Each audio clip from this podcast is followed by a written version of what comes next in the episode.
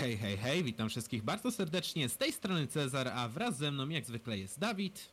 Cześć. No i co? No i witamy was w kolejnym epizodzie naszego podcastu. No, nie ma co ukrywać, zbliżają się święta, więc coraz bardziej będziemy sobie wrzucali na luz. Yy, pragniemy w jak największym stopniu dobić wreszcie pytanka, które nam napłynęły na YouTubie. No, zobaczymy ile się uda zrobić do nowego roku. Em, Ponadto dzisiaj będziemy mieli też taki interesujący materiał, bo dostaliśmy bardzo ciekawą e, statystykę od YouTube'a na naszą skrzynkę, więc chwilę o tym pewnie trochę e, też będziemy chcieli trochę pogadać. No i czy coś jeszcze warto dodać, nim przejdziemy tak naprawdę do, do, do, do, do mięska i kartofelki zostawimy na boku? No to chyba nic więcej nie ma do dodawania, Dawid, co? No, myślę, że może, możemy zaczynać. No dobra.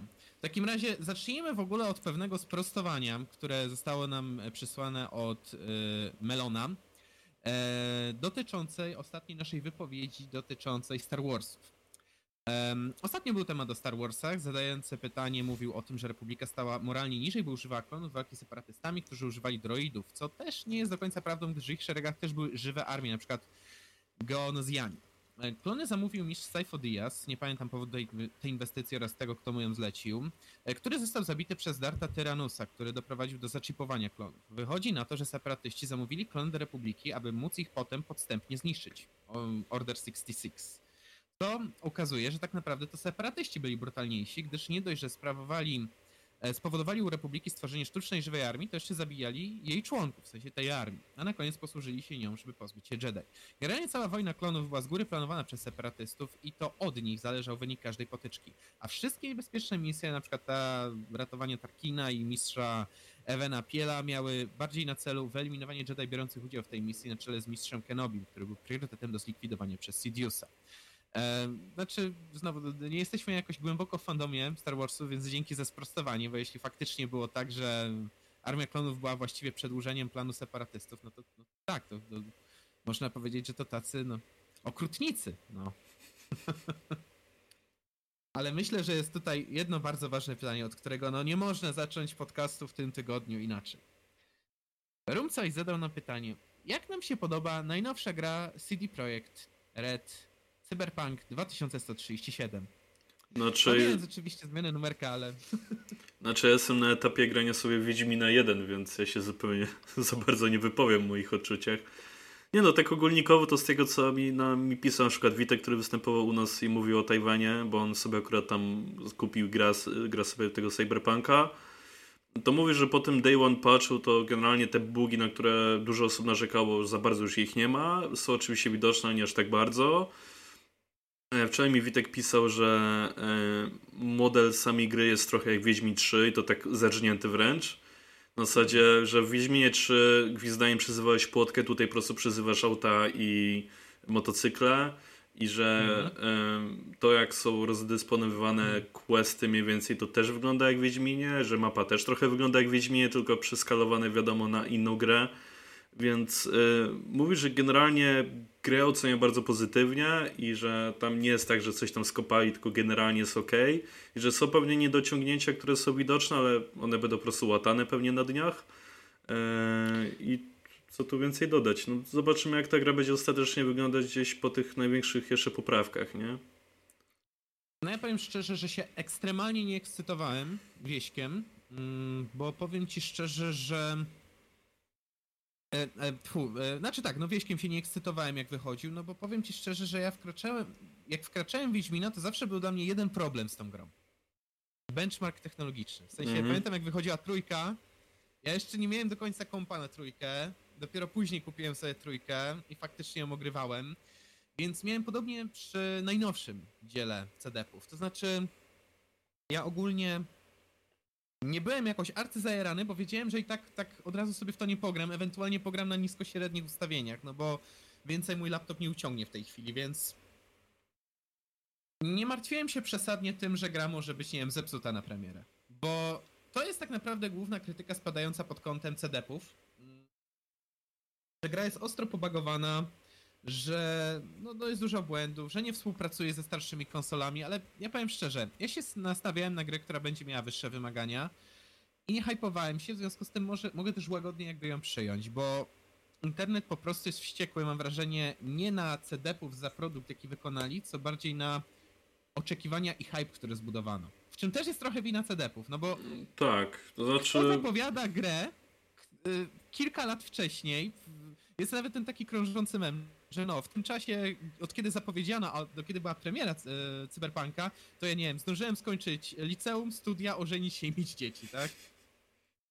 Znaczy, to znaczy wiadomo, no przy grach komputerowych zawsze się robi ten marketing taki, jakby to ująć, górnolotny. No. E, ale teraz, no wczoraj na Metascore gdzieś w nocy e, zaczęły wychodzić oceny od graczy, jakby U. od userów i tam jest 6-0. E, I z tego, No. co mi pisał też Witek, bo od razu mu to wysłałem tego screena, że siedzi na Tajwanie, no to u Mhm. niego pewnie już, jest, już był dzień. E, to mi napisał, e, że więc to, to jest prawdopodobnie bombik ludzi, którzy ogrywali to na PS4, na których to podobno chodzi przechujowo, bo Mhm. to jest totalnie zoptymalizowane na konsole starej generacji. Z tego, co pisał Energic, e, ten Day One Patch prawdopodobnie w ogóle nie wyszedł na Xboxa Series X, więc on ogrywał to ze wszystkimi bugami, które tam istnieją. E, Mhm. więc no, no to... No, jak miałbym to podsumować? PC Master Race. Em, znaczy tak, no ja rozumiem to oburzenie, ale moim zdaniem dwa błędy tutaj popełnili CDP. Po pierwsze, za długo budowali marketing, który był super sam w sobie, ale za długo był budowany i mam nadzieję, że wyciągną z tego lekcję na przeszłość. A po drugie, mm, za dużo strok chcieli złapać za ogon. No. To znaczy, nie rozumiem tego, port... znaczy rozumiem portowanie na starsze generacje konsol, no bo pieniążki w końcu, nie? Znaczy to nie jest kwestia strony- tylko pieniędzy, tylko oni to wydali w momencie, kiedy doszło do przeskoku generacyjnego. Wtedy zawsze te nowe gry wychodzą na starą i na nową generację, tak jak na przykład Spider-Man Mara, e, Mara, no ten, ten najnowszy Spider-Man, no też wyszedł na PS4 Mhm. i PS5, nie? Ale wciąż moim zdaniem, jeśli wiedzieli, że mają jakiś deficyt technologiczny na zasadzie, no gra nie jest może do końca tak zoptymalizowana i będzie miała błagi, kto wie, czy powstrzymanie się nie miałoby większego sensu marketingowo, ale rozumiem, że finansowo mogło mieć większy sens, żeby jednak skoczyć w to. No, I sam wspominałeś wczoraj, że, że jeszcze jedno opóźnienie, gdyby zrobili przesunięcie premiery, to na giełdzie już by u nich było naprawdę źle. Więc Tak, no, tymczasem- oni byli już postawieni pod ścianą, po którą się tak naprawdę sami postawili. Tymczasem, to dokładnie, ja powiem więcej. y, Ja się naprawdę spodziewałem spadku na giełdzie, bo to jest normalne. Przy premierze Wieśka, Trójc, y, Wieśka Trójczyny y, pod- podobne ruchy mogliśmy zaobserwować. To jest normalne. To jest normalne, że gra wychodzi. Tutaj trochę można powiedzieć, że no, ten spadek jest może bardziej zauważalny, bo pę- pękła pewna bańka. No taka bardzo lokalna, ale bańka. Więc ja się tym mocno nie przejmuję. CDP wiedzą, że sobie spokojnie to odrobią. Poza tym gra się zwróciła im dzień albo dwa, z tego co czytałem, także No 8 Oni nie milionów preorderów było. dokładnie, więc oni nie mogą narzekać i moim zdaniem poczekam, powiem tak, ja mam wrażenie, że będę miał dużo lepsze doświadczenie z y, Cyberpunkiem niż większość graczy, która się nahypiła, żeby na premierę grać, bo ja sobie tę grę kupię jakiś czas po premierze i No. zobaczę jak mi się będzie grało zwyczajnie, bo wierzę, że już wtedy będę grał w trochę taką połataną, lepiej zoptymalizowaną grę. Z Wieśkiem Trójką przecież jak wskoczyłem po tych wszystkich patchach, bo na początku też był mocno pobagowany, y, to właściwie ja nie rozumiałem tej krytyki początkowej, bo już ja, ja nie, nie zderzyłem się zupełnie z tymi błędami premiery. No u mnie jest tak, że tak jak wspomniałem, grałem sobie póki co Wiedźmina 1, bo nigdy nie grałem. Potem sobie pewnie kupię GeForce Now'a, czyli będę sobie grał w chmurce NVIDII i sobie przejdę Wiedźmina 2 i 3. Potem jakieś gry, które na moim kompie, na laptopie właściwie nie, nie chodziłyby w najwyższych ustawieniach, a leżą i się kurzą. I, to, I po tym wszystkim pewnie stwierdzę, no to teraz mam czas na Cyberpunka, tylko pewnie w tym czasie wyjdzie sequel, drugi, trzeci i jeszcze czwarty. Ja z kolei, no mówię, ja się jakoś nie napalam, yy, chętnie w tę grę pogram pewnie, ale za jakiś czas dopiero. Ja nie jestem tym, tym typem gracza, który o, już musi mieć na premierę, bo doświadczenie po prostu uczy, że większość deweloperów dzisiaj no nie wydaje gier dokończonych. Nawet CD-pom nie ufałem na tyle, żeby powiedzieć, nie, to, to, tu oni na pewno nie zawiodą. Nie każdy może zawieść. No. I no nie wiem, no to, to jest takie nieumiejętność wyciągania moim zdaniem wniosków z przeszłości, albo nieumiejętność pogodzenia się z tym, że kupujesz produkt, który może być wadliwy. No niestety Znaczy- gry do tego przyzwyczaja. Ja myślę, że CDP też, oni zrobili, no, początkowo chyba była premiera na kwiecień, wiadomo, COVID to trochę im mocno tam im poprzesuwał to wszystko. Potem zrobili jeszcze dwie osoby, później stwierdzili, dobra, już w tym grudniu czy listopadzie wydamy to ostatecznie, no bo już wychodzi PS5, więc musimy. E, Jeśli chcemy być jed- jednym z pierwszych tytułów i to też nam napędzi jeszcze dodatkowo marketing. E, Więc myślę, że gdyby PS5 wychodził na przykład w 2021 roku, a nie, nie w tym, to, to nie dziwiłbym się, gdyby oni już dawno temu to przesunęli na przyszły rok. Dokładnie, więc.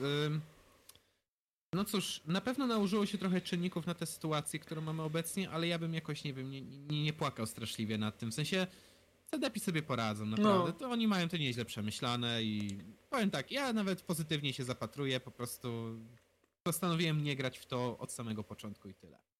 Dobra, ale może przeskoczmy już na mm, kolejne kwestie. Dostaliśmy jeszcze maila od y, Karola na naszą skrzynkę mailową. Mhm. E, siema, witamy Karolu. Pierwsze pytanko na poważnie. Czy można, a jeśli tak, to w jaki sposób zapisać się do koła Austriackiej Szkoły Ekonomii na UMK?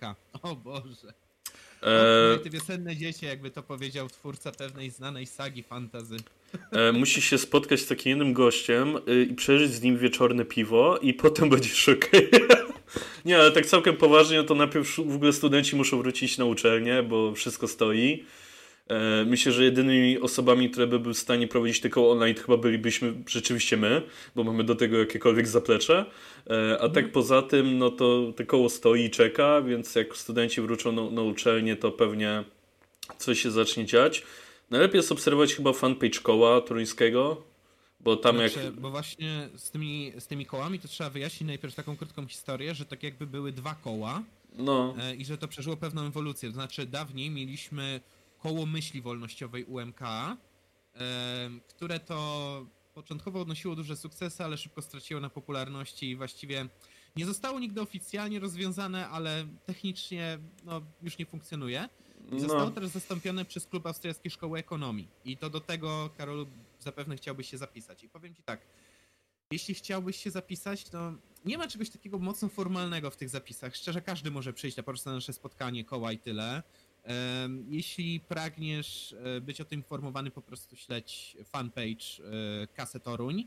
E, Dodatkowo możesz się kontaktować na przykład tutaj z nami, jak, jak będzie jakaś informacja czy coś, my zazwyczaj też na fanpage nawet wyobraźcie sobie, rzucamy info, że o, będziemy na przykład, nie wiem, prowadzić jakieś tam spotkanie, albo o, nie wiem, wracamy z nowym sezonem spotkań, to tam po prostu można śledzić albo nas, albo koło i zazwyczaj się jakoś tam trafi po prostu na to. więc- Tak. e, Poza tym zapraszamy też na piwa, które odbywają się zazwyczaj po kole, bo też jest Dokładnie. fajnie. My, my zawsze to dzielimy na taką część oficjalną, gdzie mamy jakiegoś prelegenta, który o czymś gada, prowadzimy jakąś dyskusję czy coś takiego. E, I później. To mniej e, oficjalne. idziemy sobie na piwerko, takie mniej oficjalne spotkanie. E, dodatkowo, no, warto jeszcze zaznaczyć, że mm, myśleliśmy też o jakimiś nowymi formami spotkań. Myśleliśmy o takich bardziej może edukacyjnych dla młodszych, młodszych osób zainteresowanych szkołą austriacką. Myśleliśmy o e, takich może bardziej dyskusyjnych spotkaniach, no ale plany, plany i nagle mieliśmy covid Trochę to nie wypaliło. Zobaczymy, jak to się będzie wyglądało po zdjęciu obostrzeń sanitarnych. No, nawet miało być spotkanie z Szymonem przecież w ramach kasę, tylko że akurat to nie z powodu covid tylko spraw prywatnych to się wysypało, a później idealnie przed COVID.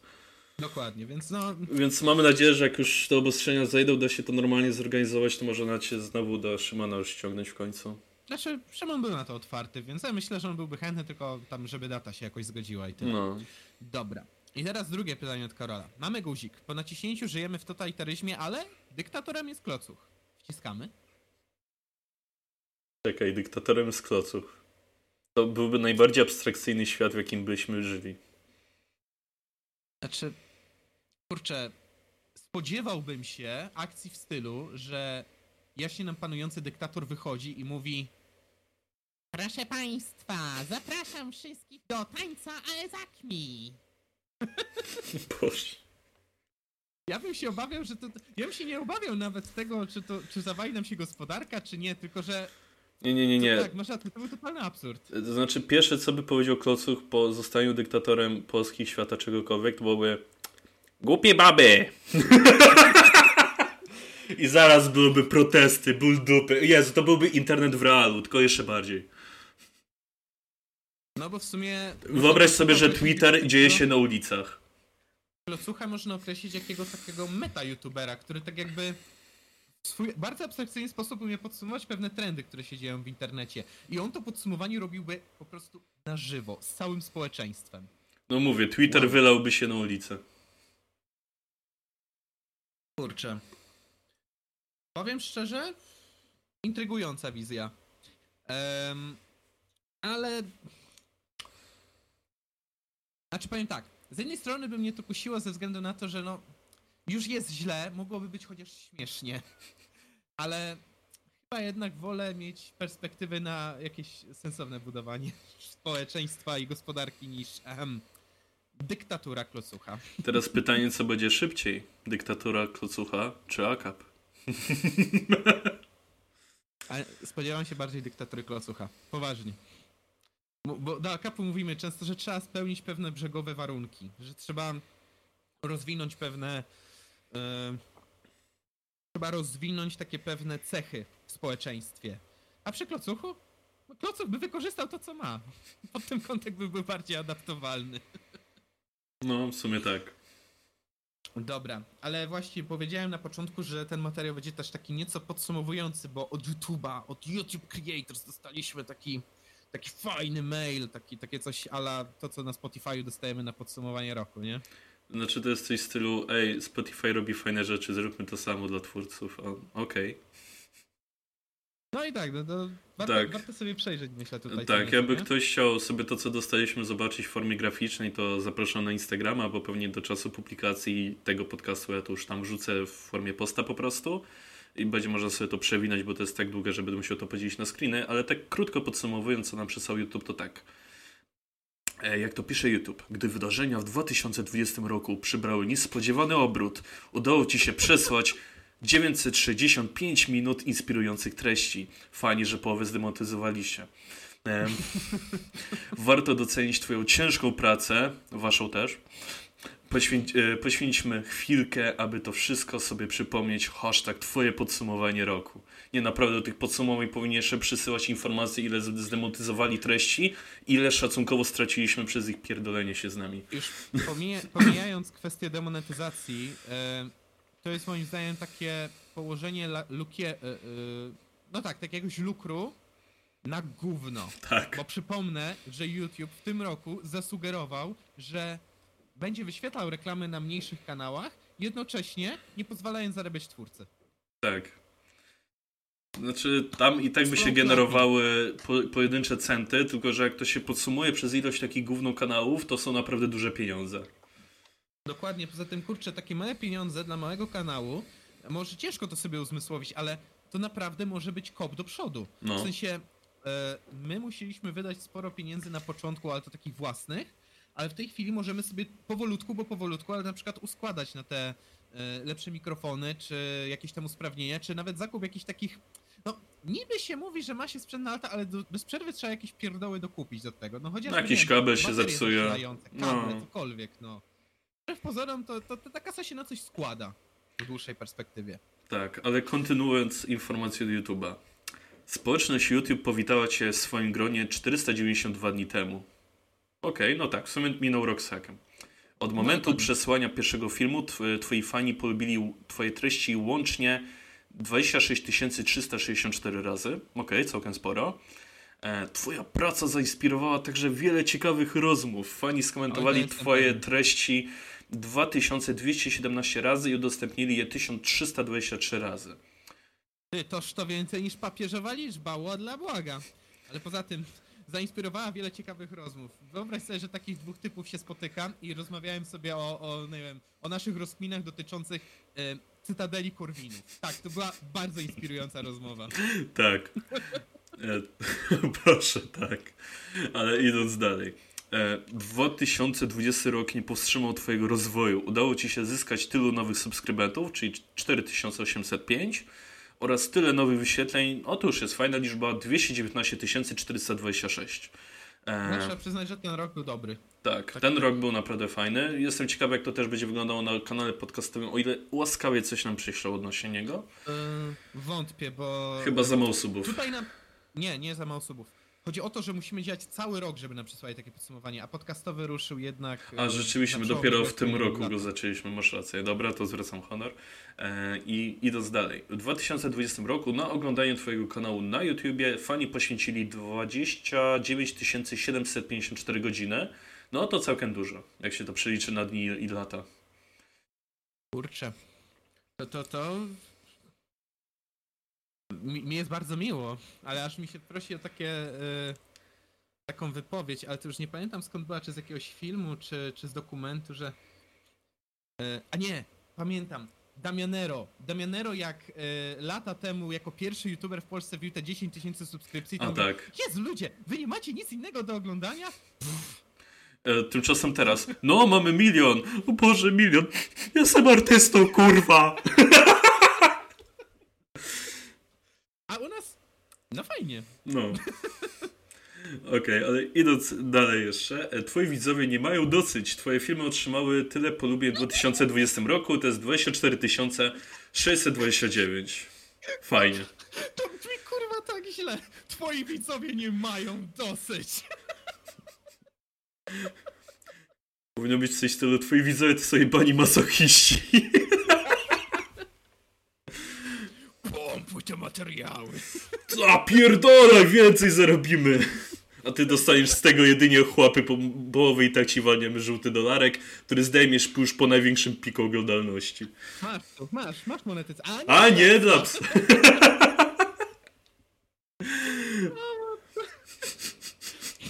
Podsumowując, to był dobry rok dla twojego kanału. Tak. Twój kanał dołączy do programu partnerskiego YouTube. Wow. Fajnie. Tak, super. fajnie. Udało się. Zresztą to nawet nie był problem z subskrypcjami. Musieliśmy dobić do 5000 tysięcy publicznych wyświetlonych godzin. I to, to nam zajęło tak dużo Tak. czasu. Ale tak.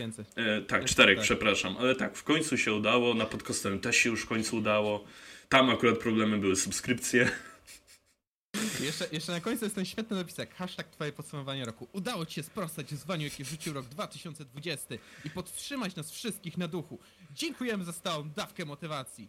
Zrób przed ekranu, daj hashtag i tak dalej, i tak dalej. Ale, kurna, my kanałem motywacyjnym. Kuźwa, gdzie przy każdym dosłownie briefie ludzie informują, Jezu, nie chcę już żyć na tej planecie. Jesteśmy super motywatorami, naprawdę, kurwa.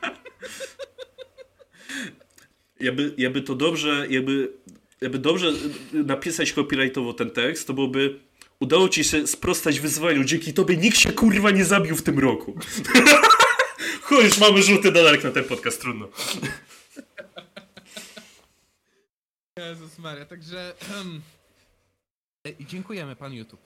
Tak, e, dziękujemy, byłoby fajnie jakbyście dawali mniej demonetyzacji, nawet jak zaznaczam, że w materiale nie znajdują się żadne treści, które mogą dać żółty dolarek. Później dostajemy żółty dolarek od algorytmu, później przesyłam to do weryfikacji, wychodzi, że no wie pan, no jednak, jednak algorytm się pomylił, przepraszamy. Jeszcze jakieś pytania, bo się śpieszymy nic nie robić. No, więc tak podsumowując to, to, to tak wygląda jakby podsumowanie naszego roku. Je- Jesteśmy profesjonalnymi youtuberami, ten kanał jest profesjonalny, dokładnie. Em, dobra, przeskoczmy może teraz szybciutko do kilku szybkich pytań, które zadał nam Karol na Instagramie. Shalom, shalom. Em, co uważamy o zasadzie Wincestu i co byś, e, i czym byście mogli w to pójść? E, o co Znaczy- chodzi? Wincest, nie wiem czy znasz taki mem, który krążył mocno w amerykańskim świadku. Incest equals Wincest. Czyli krzyżowanie się z rodzinką to jest taki wygryw. A że No. Al Sweet Home Alabama, tak? Sweet Home Alabama i tak dalej, dokładnie. Oh boy, no. Nie, nie, nie róbmy Oh tego. No, no, nie, nie, nie, nie, Ja, ja przypominam, że jestem paleolibertarianinem, także u mnie konserwatyzm jest tak, powiedzmy, no, istotny przynajmniej. Dobra, dalej. Jaka religia wam się wydaje najbardziej rozsądną? E, nie wiem, a to znaczy, tak jak wspominałem wcześniej, jestem trochę jak diagnostykiem i tam do religii trochę daleko. Nie, nie rozkminiałem w ogóle na ten temat, więc trochę nie pytanie do mnie i chyba pewnie do ciebie też nie. średnio, znaczy powiedzmy, że pod kątem umiarkowania, no to najbliżej by mi było do chrześcijaństwa, ale to też No. pewnie kwestia tego, że tu się wychowałem Tak. e, i że najwięcej po prostu dowiedziałem się o tej religii. No i wydaje mi się najbardziej logiczna ze względu na to, że najlepiej kulturowo do nas pasuje. W sensie pasuje do naszych ideałów cywilizacyjnych. Zresztą no, chrześcijaństwo jest nawet jednym z tych takich fundamentów zachodniej cywilizacji, więc tutaj się wydaje najbardziej rozsądne. Dobra. E, Co uważamy o hasydyzmie? A czym jest hasydyzm? To jest taki dziwny odłam judaizmu, ale ja jako, że się nie interesuję religiami, no to nic po prostu na ten temat nie myślę. E, Ja to podsumowuję tak. Żydzi. Nie, Tak, już na pewno nie mamy tu monetyzacji. ale idąc dalej, mamy tutaj pytanie, e, co by się musiało stać, żebyście wstąpili do Konfederacji? E, Powiem tak, nic, ponieważ ja mam zasadę taką własną, życiową, która brzmi tak, nie zapisuję się, ani nie zapiszę się nigdy do żadnej partii, koniec, kropka. Trochę jak u mnie, znaczy, ja powiedzmy do partii podchodzę. Ja, ja bardziej się widzę jako powiedzmy w ramach tego kanału nawet jako bardziej komentatora politycznego. To znaczy, ja sobie obserwuję, co partie robią, odnoszę się ewentualnie do tego, co robią w jakiś tam sposób. I tyle. Ja nie mam jakichś mocnych sympatii czy animozji. Znaczy, do, dobra, są partie, które mogę powiedzmy mniej lub bardziej szanować za pewne akcje, ale ostatecznie to i tak się sprowadzi do jednego. Że za pewne rzeczy jedną partię opieprzę, a za drugie pochwalę i tyle. Dlatego nic nie mogliby zrobić Konfederaci, bo ja bym wtedy stracił jakiekolwiek nawet, nawet patrząc z perspektywy zaufania społecznego, jako komentatora takiego, no to by nie miało żadnego sensu, jeśli bym się zapisał do jakiegoś ugrupowania i się zdefiniował, o, jestem z tymi. No, No, poza tym jest ryzyko zamknięcia się w bańce informacyjnej, jak się zapisujesz do partii ogromne, więc nie, nie, no to jest, to jest nie dla mnie. Poza tym, biorąc pod uwagę, co robi Korwin i Konfa czasami, to aż byłoby wtedy być w tej partii, tak momentami. No, w sensie, jeśli nie doceniasz tego, co Corwin robi w najgorszych momentach, to nie zasługujesz na Mencena w najlepszych. Korwin to wolność, Korwin to nadzieja. Także tak, no, nam daleko jest do wstępowania do ugrupowań politycznych. Zatem polityka jest dość brudna i nie widzimy wszystkiego na pierwszy rzut No. oka, a pewne rzeczy do nas docierają, także nie, nie, to nie dla nas. Dobra, dalej. Co uważamy o trendzie zlewicowa... zlewicowywania poglądów libertarian?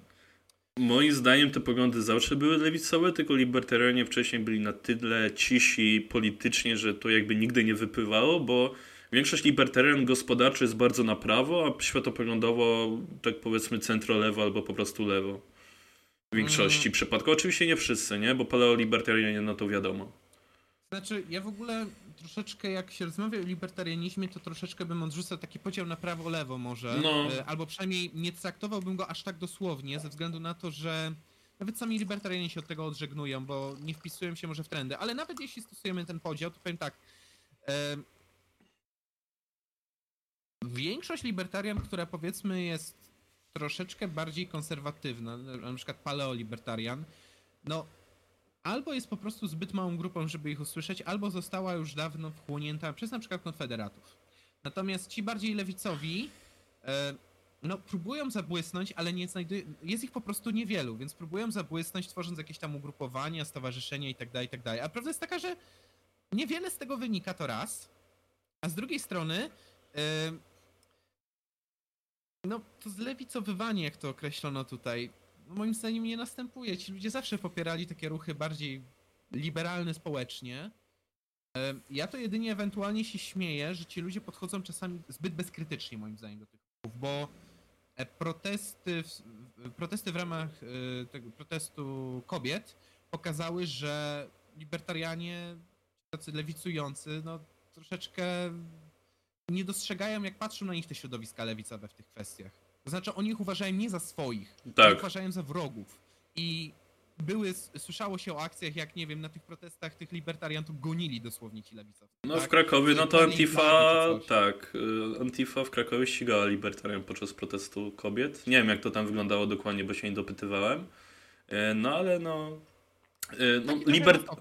To znaczy, no, li- libertarianom brakuje, no nie wiem, bojówek czy coś. Ej, ale wyobraź Nie. sobie bojówki libertariańskie i po prostu libertarianie wjeżdżają czołgiem na pełnej kurwie. A, tak, wjeżdżają czołgiem na pełnej kurwie, a przy okazji jeszcze y, zatrzymują się i nagle jest takie... No, no do, do, dobrze, mamy czołg, ale na przecież nie złamiemy. Tak, później Antifa zaczyna leci, leci ich czołg, a oni, o, no to teraz to przegięliście, krasnal atomowy. Tak. Jebać Kraków. E, No, czy powiem tak, to nie jest właśnie, ja się zgodzę z tą, Dawid, to nie jest trend lewicowania się tych środowisk, tylko po prostu ujawnienie się środowisk, które nie odnajdywały może reprezentacji politycznej No. za bardzo, albo które zawsze były w podziemiu. Tak. Dobra, lecimy dalej. E, Czarku, nie chcę być wścibski, ale jaką karierę masz w planach po zostaniu potężnym magistrem ekonomii? Żebym to ja wiedział? E, no to co, Czarek? Sklep z bronią, kantor, e, kancelaria podatkowa. E, co tam jeszcze Mencen robi? Obrowar. Obrowar, e, wypijmy sobie. Znaczy, powiem szczerze, nie mam jeszcze jakiegoś twardego planu. Zawsze odnajdywałem się bardziej w takich działaniach, powiedzmy, zorientowanych na działanie wewnątrzfirmowe. Mm, pracowałem troszeczkę przy Quality Assurance, pracowałem troszeczkę przy zarządzaniu produkcją, pracowałem odrobinkę przy nawet jakichś takich kwestiach związanych z HR-em, więc ja bym się w tych może kategoriach odnajdywał. A nie jest jeszcze powiedziane, czy ja na przykład, nie wiem, nie pomyślę sobie o może zrobieniu doktoratu, bo i taką opcję mam, tylko nie wiem jeszcze, jak to będzie ostatecznie wyglądać, więc A może i kanał nam tak wypali, że będziemy robić to. dokładnie, więc dajcie mi parę miesięcy, zobaczę, gdzie wyląduję, ale mówię, jak chodzi o taką konwencjonalną pracę, no to mówię, te trzy obszary, które wymieniłem. No i jeszcze ostatnie pytanie od Karola. Jak myślimy, czy rządy Pinocheta były lepsze czy gorsze ekonomicznie? Ekonomicznie chyba było całkiem ok, ale nie znam takich ultra szczegółów. To bym bardziej tobie zostawił. Znaczy, powiem tak. Mm, Zdecydowanie odbudowano gospodarkę za Pinocheta. Zdecydowanie urynkowiono wiele procesów u Pinocheta. Z drugiej strony wywołano też dość silny kryzys po, po przewrocie pinochetowskim, ale to wynikało też trochę właśnie z błędów inwestycyjnych, które popełniono jeszcze za socjalistycznych rządów i tak dalej, więc e, niektórzy mogliby powiedzieć, że gospodarka jako twór wyszła na plus, Mhm. ale z drugiej powiem ci szczerze, to były też rządy, które mocno stawiały na to, że no radź sobie sam trochę. E, powiem szczerze, że owszem, rozumiem to podejście ze względu na to, że to był kraj biedny. Chile, Chile było wtedy biedne, w związku z tym, no tak, no rząd nie za bardzo mógł o kogoś zadbać i zresztą ci ludzie byli trochę do tego przyzwyczajeni. Em, ale czy były lepsze, czy gorsze? No, jak patrzymy na abstrakcyjną ekonomię samą w sobie, to tak, to można by powiedzieć, że lepsze, ale przy Pinochecie ciężko jest wspominać ten, ten aspekt taki społeczny i z tym mogło być już tak na średnio bym powiedział. Okej. No dobra, to to już to zamknięte, także wracamy do komentarzy na kanale e, i pozwól, że ja przeczytam to pytanie, bo to jest pytanie zdecydowanie skierowane do ciebie, od Dobrze. Macieja Piotrowskiego. Co sądzisz o Hot 16 Browna? Nie chodzi o sam tekst, ale tylko o wykonanie. Znaczy powiem tak, z tekst byłoby ciężko oceniać, ponieważ jest to po prostu psalm Dawidowy Jana Kochanowskiego, więc to nie jest jego autorski tekst.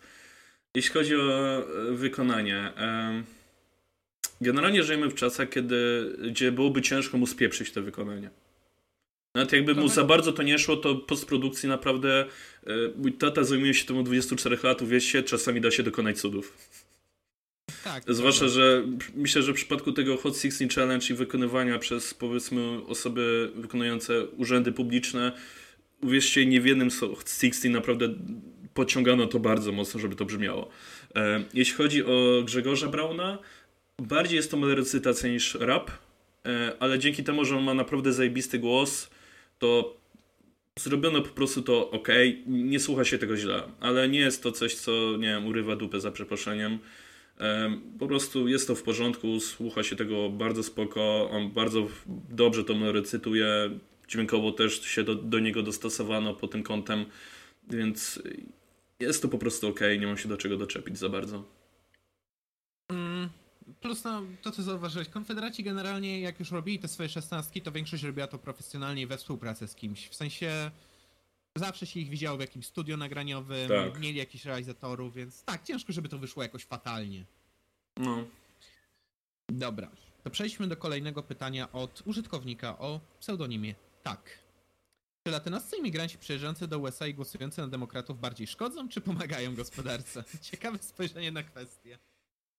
Um, znaczy, ja bym powiedział tak. Obojętne na kogo by głosowali, szkodzą gospodarce. Republikanie wcale nie są lepsi. Przypomnę, No. że za rządów Trumpa próbowano izolować Amerykę gospodarczo, e, przywracać na siłę produkcję do Ameryki, gdzie ona jest po prostu nieopłacalna i niekonkurencyjna na arenie międzynarodowej. Ym, rzekłbym, że to jest złe spojrzenie na sprawę, bo oba ugrupowania polityczne, które obecnie dzielą się władzą w USA są mocno nastawione na to, żeby po prostu no, drenować ten kraj. Tak naprawdę nic nie wskazuje na to, żeby tam miała nastąpić za jakiś czas poprawa gospodarcza. Znaczy tam społecznie już się zaczyna robić taki miszmasz, nie wiadomo co, wojnę o wszystko już dosłownie, więc coś czuję, że to gospodarczo oni to bardzo mocno czują. Zwłaszcza zobaczymy jak Unii będzie działała szczepionka na COVID, o ile ją wprowadzą, to, to zobaczymy jak to też na to wpłynie. Tak, dokładnie. Ja powiem tak. Nie spodziewam się przesadnie cudów i po prostu, po prostu sobie obserwuję to wszystko pewnym takim zimnym dystansem, bo jakby to powiedzieć, nie uważam, żeby republikanie byli jacyś mocno kapitalistyczni. Są mocno pro, ym, Konserwatywnie? prokorporacy... nie, mocno prokorporacyjni. Mhm. Wspierają dużych właścicieli yy, majątkowych, to tak.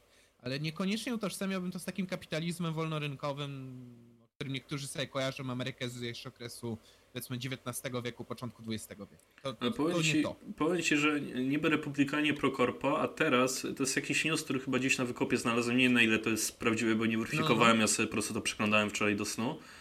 E, Podobno, podobno wszystkie Stany e, jakby mm, osobno i jakby wszystkie Stany jako kraj, jako Ameryka pozwały Mhm. Facebooka podobno do sądu. Znaczy, inaczej.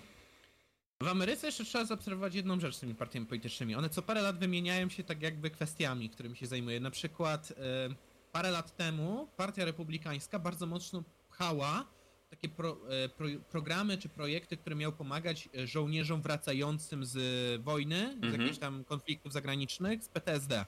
I bardzo mocno to pchano, szczególnie za Busha, bo Bush mocno w to wierzył. I poza tym próbował się wybielić za za operację w Iraku. E, w związku z tym, mm, tak, mocno pchano takie coś. Tymczasem kolejny republikański prezydent Trump nazwał swoich żołnierzy. Nie pamiętam jakiego on określenia użył, ale jakiegoś bardzo, jakoś bardzo ich jechał, że to są, nie wiem. Że, że, że nie wiem, że, że jakoś, jakoś ich porównywał, że są wystraszeni, albo przerażeni, albo że, że to są miękkie pały, coś takiego. A, naprawdę okej. jakichś takich kolokwializmów używał, że to aż głowa bolała. I co ciekawe, kto się zajął nagle programami dbania o tych ludzi? Demokraci. Więc w Ameryce to jest wieczny miszmasz. Oni się przerzucają po prostu pomysłami, patentami, w zależności od tego, jaki jest rok i co się sprzedaje wśród ludzi. Okej. Dobra, to idąc O, no. dalej. E, mamy tutaj takie, o Boże, pytanie. Może powiedzielibyście e, coś o Janie Pawle II, czy o Matce Teresie, która podobno sprzedawała dzieci. Ciekawi mnie to, bo różne rzeczy słyszy się o tych osobach. E, myślę, że minie trochę czasu, zanim wyjdą jakieś takie prawdziwe informacje o tym wszystkim. Tak, znaczy e, nie wolno dać się też jakoś ponieść medialnym doniesieniom czy, czy, takim, czy takim emocjom, bo na przykład teraz była ta spra- słynna sprawa tego kardynała z USA, gdzie w raporcie się pojawiło, że mm, właśnie Jan Paweł II miał ignorować informacje o donorsach o pedofilii. E, Dziwisza właśnie oskarżono, że on też jakby nie informował w polskim kościele, co się dzieje.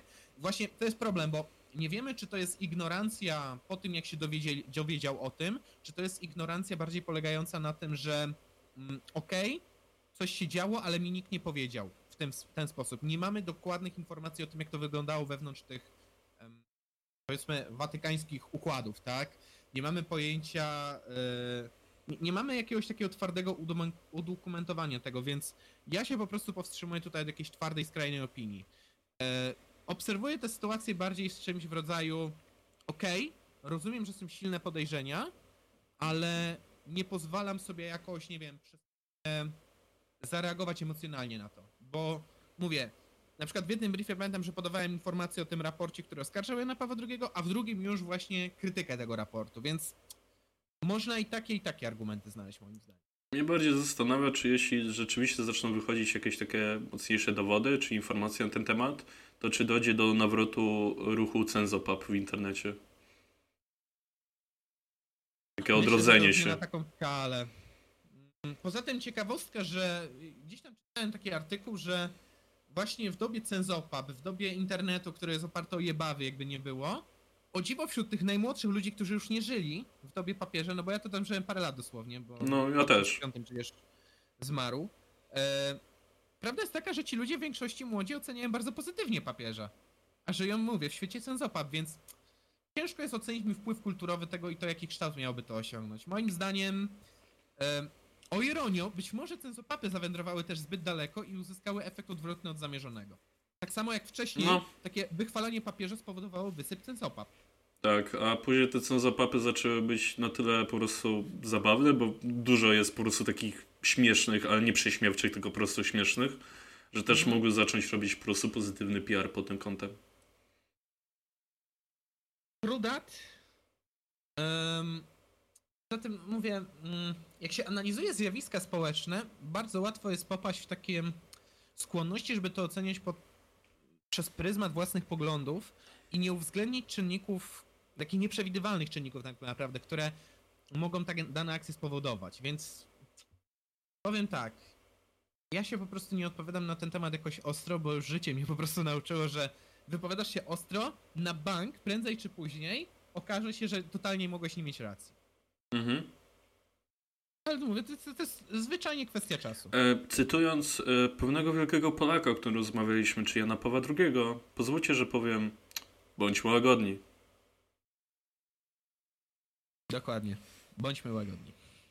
Tak. E, I a propos powiedzenia tak, mamy kolejne pytanie od użytkownika. Tak? E, czym jest propertarianizm i czym różni się od libertarianizmu oraz dlaczego jest tak nielubiony przez libertarian i traktowany jako herezja? Czarku, czy wiesz czym jest propertarianizm? To, to... Generalnie jak, generalnie jak mamy to założenie libertarianizmu, te słynne akcje, no to są te dwa. Jest ten o samoposiadaniu i ten o e, nienaruszalności e, e, nienaruszalności Własności. dóbr, nie? Mhm. Własności, dokładnie. Zgaduję, że E, chodzi o property, czyli własność. Dokładnie. Ważniejszy dla libertarian jest ten pierwszy, o samoposiadaniu. Bo on sprawia na przykład, że e, dziećmi nie wolno handlować, one się samoposiadają, nie? Mhm. Podczas gdy propertarianie stwierdzają, że najważniejszy jest ten aksjomat dotyczący własności prywatnej. Więc na własnym terenie jesteś absolutnym królem i władcą, jesteś władcą absolutnym, jesteś Bogiem, tak? Możesz zrobić co chcesz. Twoje dzieci, twoja własność, twoje zwierzę, twoja własność, tak?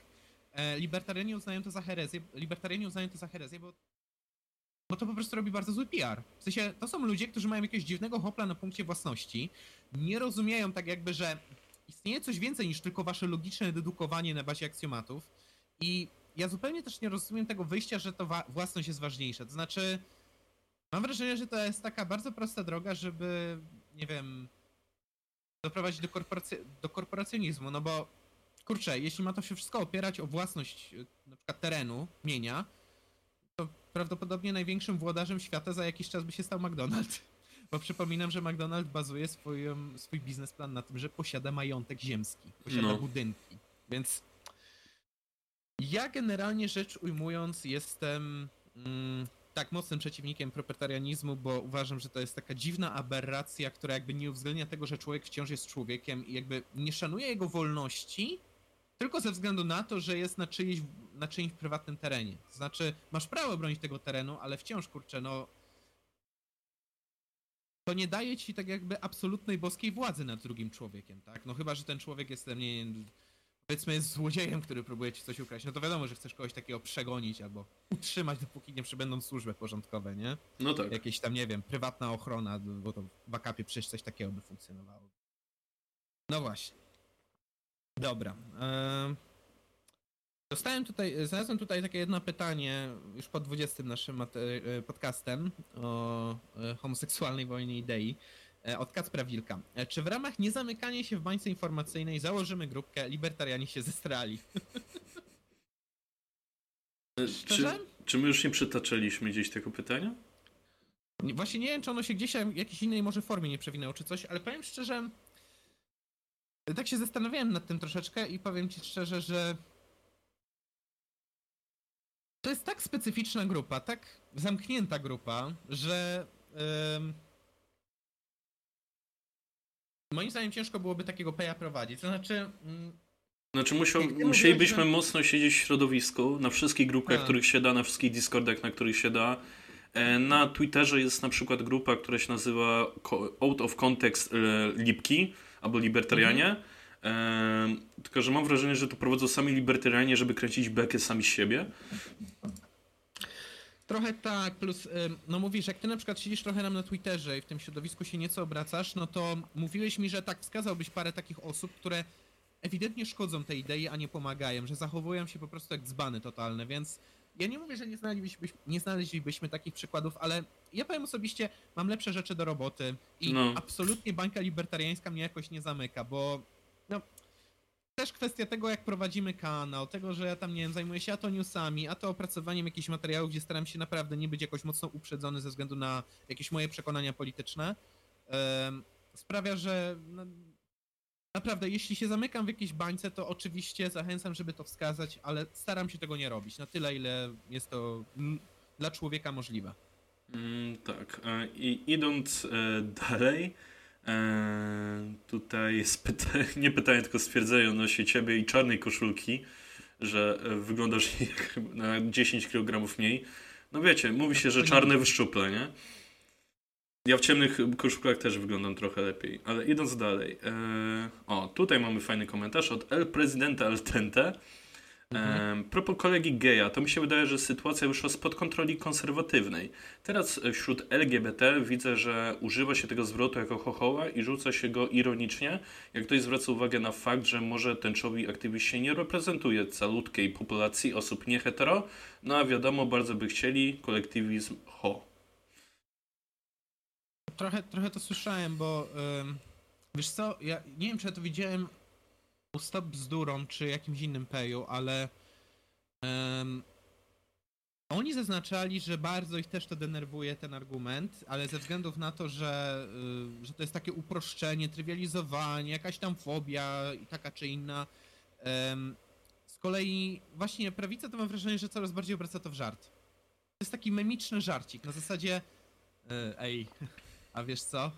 Mam e, kolegę geja, więc mam e, e, G-Word Passa, także wiesz, hehehe, he, he, no Znaczy- ja, ja mogę mieć rację. No, Znaczy, prawda jest taka, że gdyby oni chcieli tak powiedzmy PR-owo bardzo tak na śmieszno wybrnąć z tego, z tego argumentu, No. to mogliby za, nagle zacząć rzucać w rozmowie em, bo wiesz, bo ja mam kolegę heteroseksualistę, Ej, dobry pomysł! no po prostu odwrócić, wiesz, kota ogonem, to jest najprostsze, co może zrobić tak naprawdę. No ta, ta, tak jak ja ostatnio rzuciłem, o, oczywiście, że żartobliwy, ironiczny memik o e, właśnie też takie odwrócenie kota ogonem, ale dotyczące argumentu o e, luce płacowej, bo luka płacowa jest taką statystyką, którą bardzo łatwo oszukać e, i której wielu ludzi nie rozumie. Dlatego zachęcam, żeby nie słuchać się argumentów, które są o to oparte, bo najczęściej wyskakują one ze złych założeń na temat tego, jak funkcjonuje luka, jak się ją tworzy, jak się ją buduje, powiedzmy.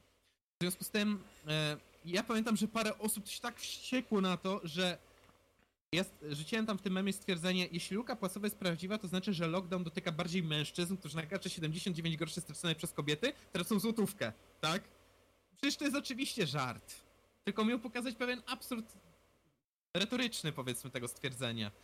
No ale oczywiście ludzie biorą dzisiaj zbyt wiele rzeczy na, na poważnie, więc zacytuję tutaj pewnego znanego brodacza z ugrupowania konserwatywnego. Ludzie nie znają się na żartach. No ludzie nie znają się na żartach. No wiedzą państwo, zawsze się trochę... I to tak dalej, no. Dobra, to już na bank ma żółty dolarka. a Jeśli zostanie zielony, przestaje wierzyć w algorytm YouTube'a. Dobra. Znaczy inaczej, on dostanie zielone, po czym po premierze nagle dostanie żółty. Tak jak było A, no to ostatnio. też jest opcja, tak. Tak, ale Dobra. tutaj mamy dalej No. pytanie od kolegi Grzmota. Myślę, że No, chyba no. szybko przez nie przebrniemy. Czy libertarianizm jest prawicowy? Większość libertarian trochę odrzuca ten podział, bo on jest bardzo archaiczny. Wiemy, że mamy tą oś, dwuoś e, polityczną, e, ale tak wskazywanie na niej czegoś konkretnego też jest takie... Mm, Dokładnie. Poza tym, poli- powiem tak, to by też mocno zależało od tego, którą oś uważasz za ważniejszą. Ja na przykład uważam, ważniejsza jest oś gospodarcza. moim zdaniem też. No to mógłbym się skłonić, powiedzmy, ku takiemu stwierdzeniu, ale to wciąż byłoby mocno uproszczenie. I właśnie trochę byłoby wbrew idei samego libertarianizmu.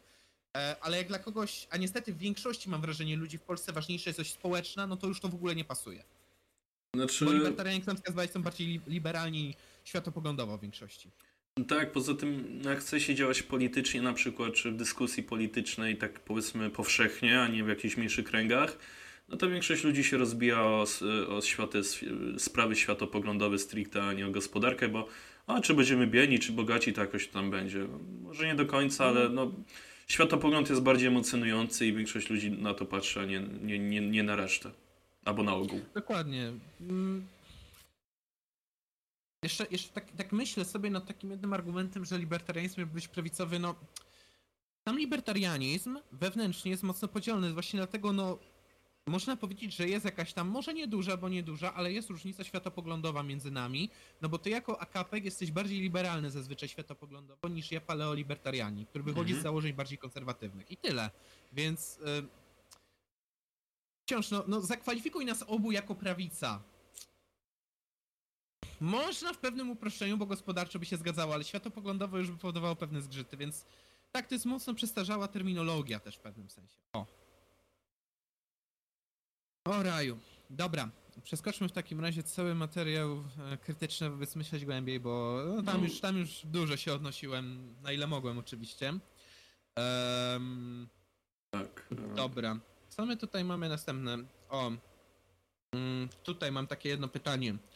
E, co sądzimy o postaci Marvina Hemereya? Prawdziwy libertarianin, e, czy po prostu terrorysta? Threat on those who threat on you. Mm, Kto to był? Em, o Jezus Maria, Marvin. Um, powiem tak, odwalił chyba jedną z najbardziej pojebanych desperackich akcji, jakie słyszałem.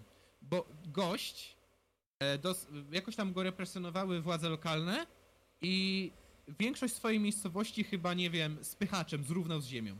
Aha. Generalnie on tam robił jakieś. co- Coś ze samochodów produkował. Tam potem zgodził się odsprzedać działkę, bo tam miała jakieś inne przedsiębiorstwo powstać. Wszyscy się zgodzili, umówili się na jakąś kwotę, ale nagle gość podniósł cenę. Mhm. No i firma się nie zgodziła na podniesienie ceny. Znaczy inaczej, zgodziła się na podniesienie ceny, to ten sam znowu podniósł do miliona, bo stwierdził, że może tak bez końca podnosić. Eee, no i że to nie pykło, no to zwrócono się do władz miast, że ten koleś jakiś niepoważny jest, nie? No i on się tam starł z władzą i ten. W akcie desperacji, bo władza nie stanęła po jego stronie, Mhm. E, zrównał najpierw właśnie to przedsiębiorstwo, które tam powstało, a potem zaczął równać całą okolicę z ziemią. Okej. E, I ostatecznie on go chyba nawet zastrzelili podczas tej akcji. Także ja powiem tak, to nie był prawdziwy libertarianin, to był gość bardzo chętny na kasę, który wykorzystał tą powiedzmy retorykę libertariańską do zrobienia aktu terrorystycznego, więc powiem tak, on negocjował, jak druga strona się wycofała z tych negocjacji, albo stwierdziła, że to co on robi to jest po prostu bardzo nie fair i zgłosiła się do pośrednika, negocjatora, z którym no owszem, gość mógł go nie uznać, ale w takim razie dlaczego zaczął się kłócić dalej? No, Znaczy, jeśli zaczynasz się kłócić z jakąś instytucją, to jakby uznajesz jej udział jako pośrednika w tej debacie. Mógł się zgłosić do jakiejś, nie wiem, firmy prawniczej, żeby to na przykład zrobiła, bo e, pośrednictwo prawnicze w Ameryce jak najbardziej funkcjonuje. No, no gość ewidentnie był po prostu chyży na kasę i szukał argumentów, żeby uzasadnić to, że jemu się należy. No bo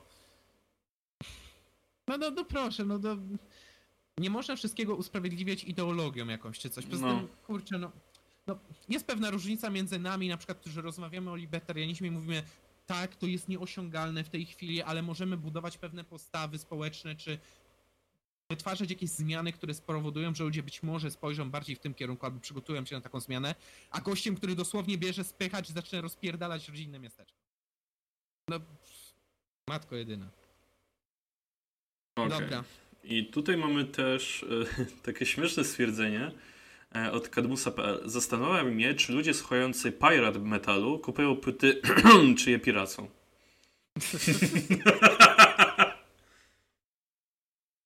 Hmm.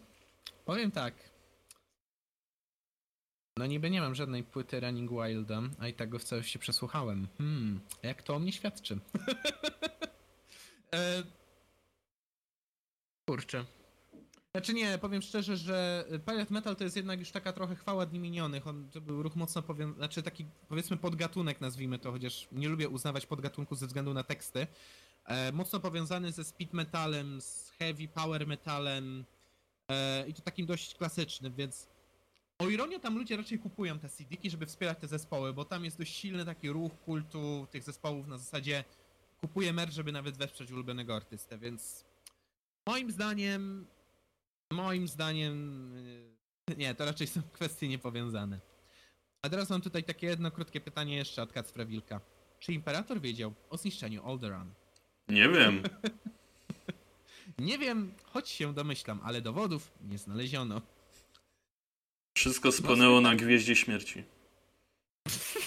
Wszystkie, dok- Wszystkie dokumenty spłynęły w Gwieździe Śmierci. O matko. Dobrze. Co my tutaj jeszcze mamy? Mm. Wiesz co, ta, taki, jedno ciekawe, taki jeden ciekawy komentarz od Torsana chciałem przytoczyć. Okej. Że wielu ludzi prawdopodobnie myli obiektywizm z apolitycznością. Obiektywizm nic nie mówi o tym, że nie można mieć opinii czy poglądów. Obiektywizm to jest postawa badawcza charakteryzująca się patrzeniem na rzeczywistość bez emocji i bez uprzedzeń, a to apolityczność oznacza brak poglądów lub brak stanowiska. I tutaj ogólnie e, plus jeden byczku, nawet e, serduszko pierdzielne, no bo czemu nie? Bo tak, ludzie często mylą te dwa pojęcia ja wiem do czego się to odnosi. Do niedawnej ehem, pierwszej YouTube'owej wojny idei. Też wzięliśmy drobny udział. No bo kurczę, ludzie na przykład tam. Y, ludzie mi często zadawali pytanie w, te, w czasie tej całej. tych wszystkich dram powiedzmy. Mhm. Y, a czy Szymon jest obiektywny, no bo on przecież tam ewidentnie się opowiada, a to za kościołem, a to coś tam. I mówię, ale on ma poglądy. Tak. To, to, on może mieć poglądy. On po prostu, jak, jak patrzy na dany problem, to nie stara się patrzeć na to emocjonalnie, o bo ja jestem z nimi, czy przeciwko tamtym. A najlepszy dowód to jest jego niedawny film o ojcu Rydzyku. A nie widziałem jeszcze. Warto zobaczyć, bo on tam bardzo skrytykował e, postawę, jaką się wykazał ten ksiądz, bo mm, wprost Szymon powiedział tam, jak dobrze pamiętam, że no, to, to jest szkodliwe po prostu dla całej tej takiej idei katolicyzmu, czy, czy też ruchu katolicyzmu, no, zwał to jak zwał, tak, ale no kurczę, no to tak jak my byśmy pochwalili te, teraz na podcaście tego terrorystę. No nie, to szkodzi ruchowi, więc trzeba to skrytykować obiektywnie. Bo to nikomu nie służy, a to, że gość się zasłaniał postulatami libertariańskimi dla mnie nic nie znaczy w tej sytuacji. Więc To tak, Tak, jak wiem, Anders Breivik zasłonił się tym, że jest rycerzem Chrystusa i on wybił tych Mhm. ludzi na utoi w imię Chrystusa, bo byli lewakami. Kurwa. gówno prawda. Czy nawiązując do jakichś środowisk metalowych, no zasłanianie się jakąś prawdziwą Europą przez Warga Wikernesa w swoich jakichś tam wysrywach rasistowskich, no XZ za przeproszeniem, tak no. O rany. Okej, to w takim razie idąc swoimi stwierdzeniami, stwierdzeniami, mamy tutaj też stwierdzenie od Karola Strzelca, e, że fajna rozmowa, dziękujemy. E, I Miło. chciałbym tylko dodać, że większość wolnorynkowców nie kwestionuje istnienia państwa, tak mi się wydaje, i trzeba to podkreślać. Chodzi tylko i wyłącznie o tą niechęć do zwiększenia wpływów państwa poprzez wykorzystywanie socjotechnii do kreowania sztucznych potrzeb, które mają zaspokajać państwo. Wprowadźmy jeden zapis w ustawie, że podatki nie mogą być ukryte i mają być płacone wyłącznie bezpośrednio przez wszystkich. Socjalizm skończyłby się w ciągu jednego miesiąca, gdyby od jutra każdy dostał na przykład 4000 pensji minimalnej, a do 15 dnia każdego miesiąca musiałby z tego sam osobiście ponad 2000 oddać do państwa. I tak, powiem, że to jest fajna koncepcja generalnie. Zresztą sam jak dostaję kwity na wypłatę, że dostałem przelew, to mam informację, jaką mam kwotę brutto, ile poszło na ZUS, ile poszło na NFZ, ile poszło na jakieś tam składki. No w moim przypadku akurat nie, bo mam jeszcze PIT zerowy, e, ale ile generalnie pieniędzy poszło do państwa czy na instytucje rządowe związane z tym wszystkim. Gdyby było tak, że my dostajemy jeszcze kwotę brutto, brutto tak zwaną i mamy z tego wszystkiego jeszcze wpłacić na przykład na fundusz pracy i tak dalej, i tak dalej, to by ludzie bardzo mocno zauważyli, jak bardzo są okradani przez państwo. Dodatkowo jeszcze zauważyłem taki problem trochę socjologiczny, to znaczy, mm, bo jak rozmawiamy o podatkach, bardzo często lubimy rozmawiać o ich wysokości, o tym, jakie powinny być, ale nie rozmawiamy o jednej istotnej sprawie. Jak one są pobierane. Jestem bardzo ciekaw, jak ludzie by się odnosili do systemu podatkowego w Polsce, gdyby nie tylko musieli je płacić, nie tylko tam, po- pomijając kwestię wysokości, ale musieliby przejść przez procedurę płacenia, której to nie widzą przez pracodawcę. Ja mam wrażenie, że w ogóle by się ludzie wściekli na nasze państwo za to, jak bardzo nieprzyjazne ono jest nam podatkowo. W sensie, No. nie chcę po raz kolejny, ale aż się prosi przywołać ten przykład o, kra- o tym raporcie krajów OECD pod kątem systemu podatkowego. My byliśmy na trzecim od końca miejscu właśnie dlatego, że mamy bardzo nieprzyjazne metody pobierania podatków w naszym kraju. Więc generalnie rzecz ujmując powiedziałbym tak. Em, nie tylko by się ludzie zniechęcili do wysokości tych podatków i stwierdzili, moment, to mi zabierają połowę kasy, a potem wypieprzają na nie wiem, pilnowanie trawy w ramach centralnego po- portu komunikacyjnego. To jeszcze druga rzecz, dostrzegliby, że Jezus Maria, ja muszę spędzić trzy dni w miesiącu nad tym, żeby to poprawnie zapłacić i jeszcze jakbym się pomylił, to ponoszę odpowiedzialność, jakbym próbował państwo oszukać. Tak, dokładnie. To by spowodowało moim zdaniem straszne pęknięcie tyłków, bo mówię, wysokość może niektórych nie dotykać, szczególnie jak są przekonani, przeświadczeni o tym, że o, trzeba dużo dawać, żeby tam redystrybuować, nie? Ale myślę, że wielu by się zniechęciło, niezależnie od poglądów już wtedy, do tego, jak bardzo zbiurokratyzowana i nieprzyjazna podatnikowi jest to procedura. Bo mówię, dzisiaj wielu tych rzeczy nie widzimy, bo to jest przez y, filtr pracodawców załatwiane, tak jak No, w sumie to tak. Dobra, kolejne pytanie od Kacpra Wilka. Co by było, gdyby Pinochet zrobił reformy w oparciu o austriacką szkołę ekonomii, a nie o szkołę chicagowską? Pomijam kwestię, czy byłaby na to jakakolwiek szansa.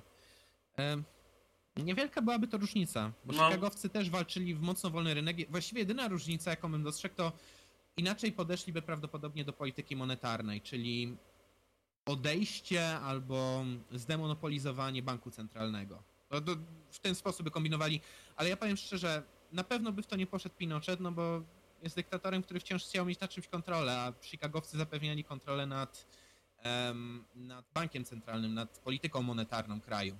Em, ponadto jakby poszli za wskazówkami ASE, no czy byłaby jakaś drastyczna różnica?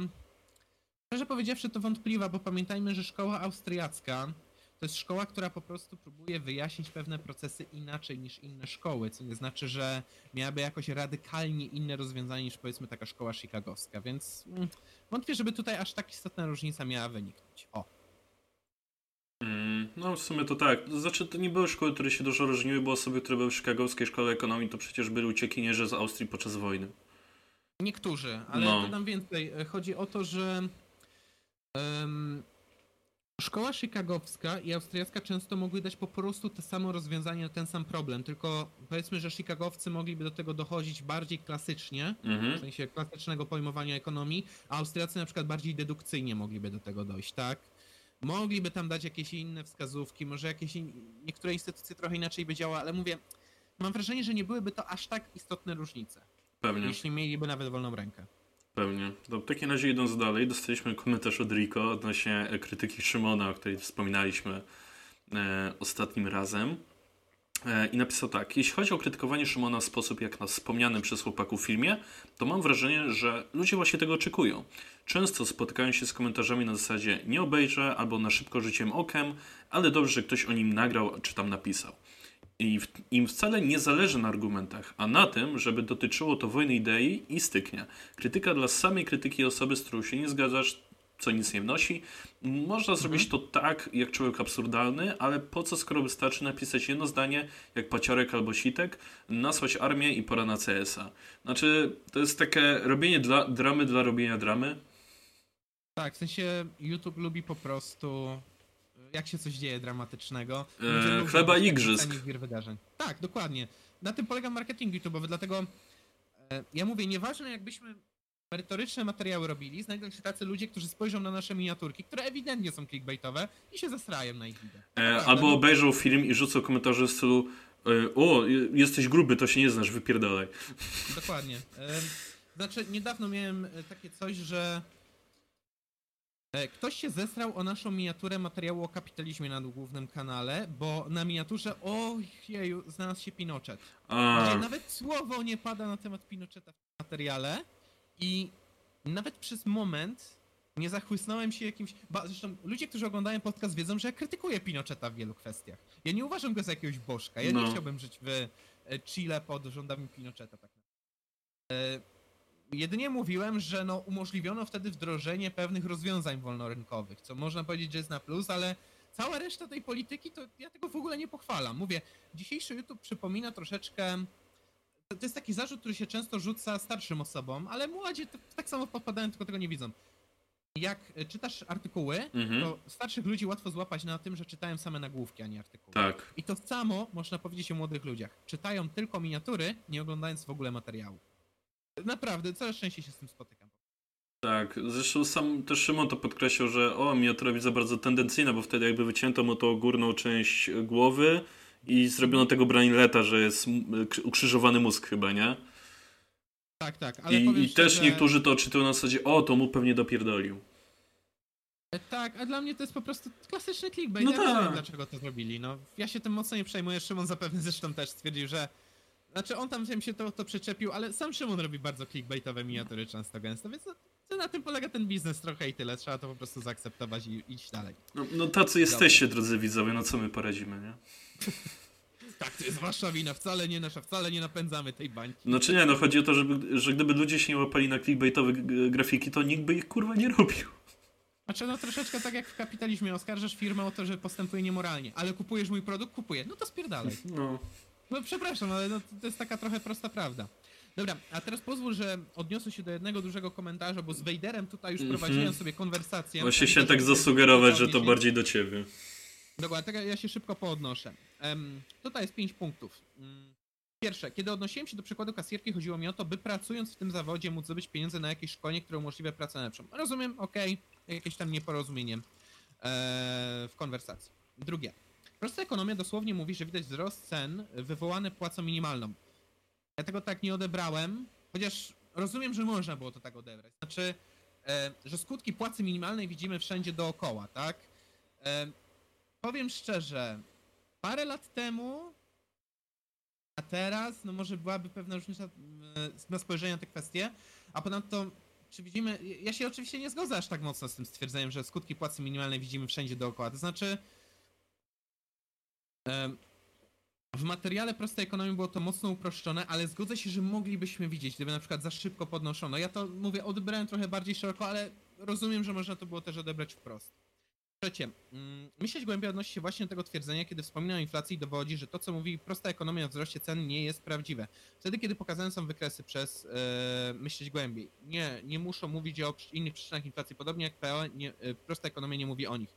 E, moim zdaniem rozumiem, że chcieli udowodnić, że to, co mówi PE o wzroście cen nie jest prawdziwe, ale powinni w takim razie mówić o tych przyczynach inflacji. No jedno albo drugie, jedno z drugim się wiąże.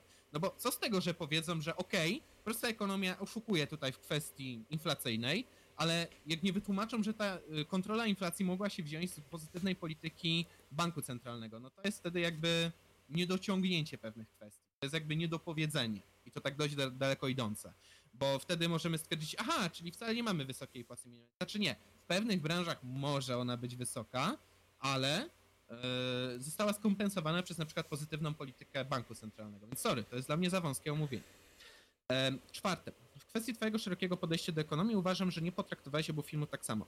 Dla prostej ekonomii e, jakiś brak jest dla ciebie wyłącznie powodem do poszerzenia informacji, dla myśleć głębiej jakiś brak jest dla ciebie poważnym błędem poszerzenia informacji. Pomijam to, czy faktycznie w kontekście filmu był to błąd, czy nie. Mm, Być może jakaś tam powiedzmy taka skłonność się pojawiła. Jeśli tego nie dostrzegłem, to, to, to mogę tylko przeprosić ze swojej strony.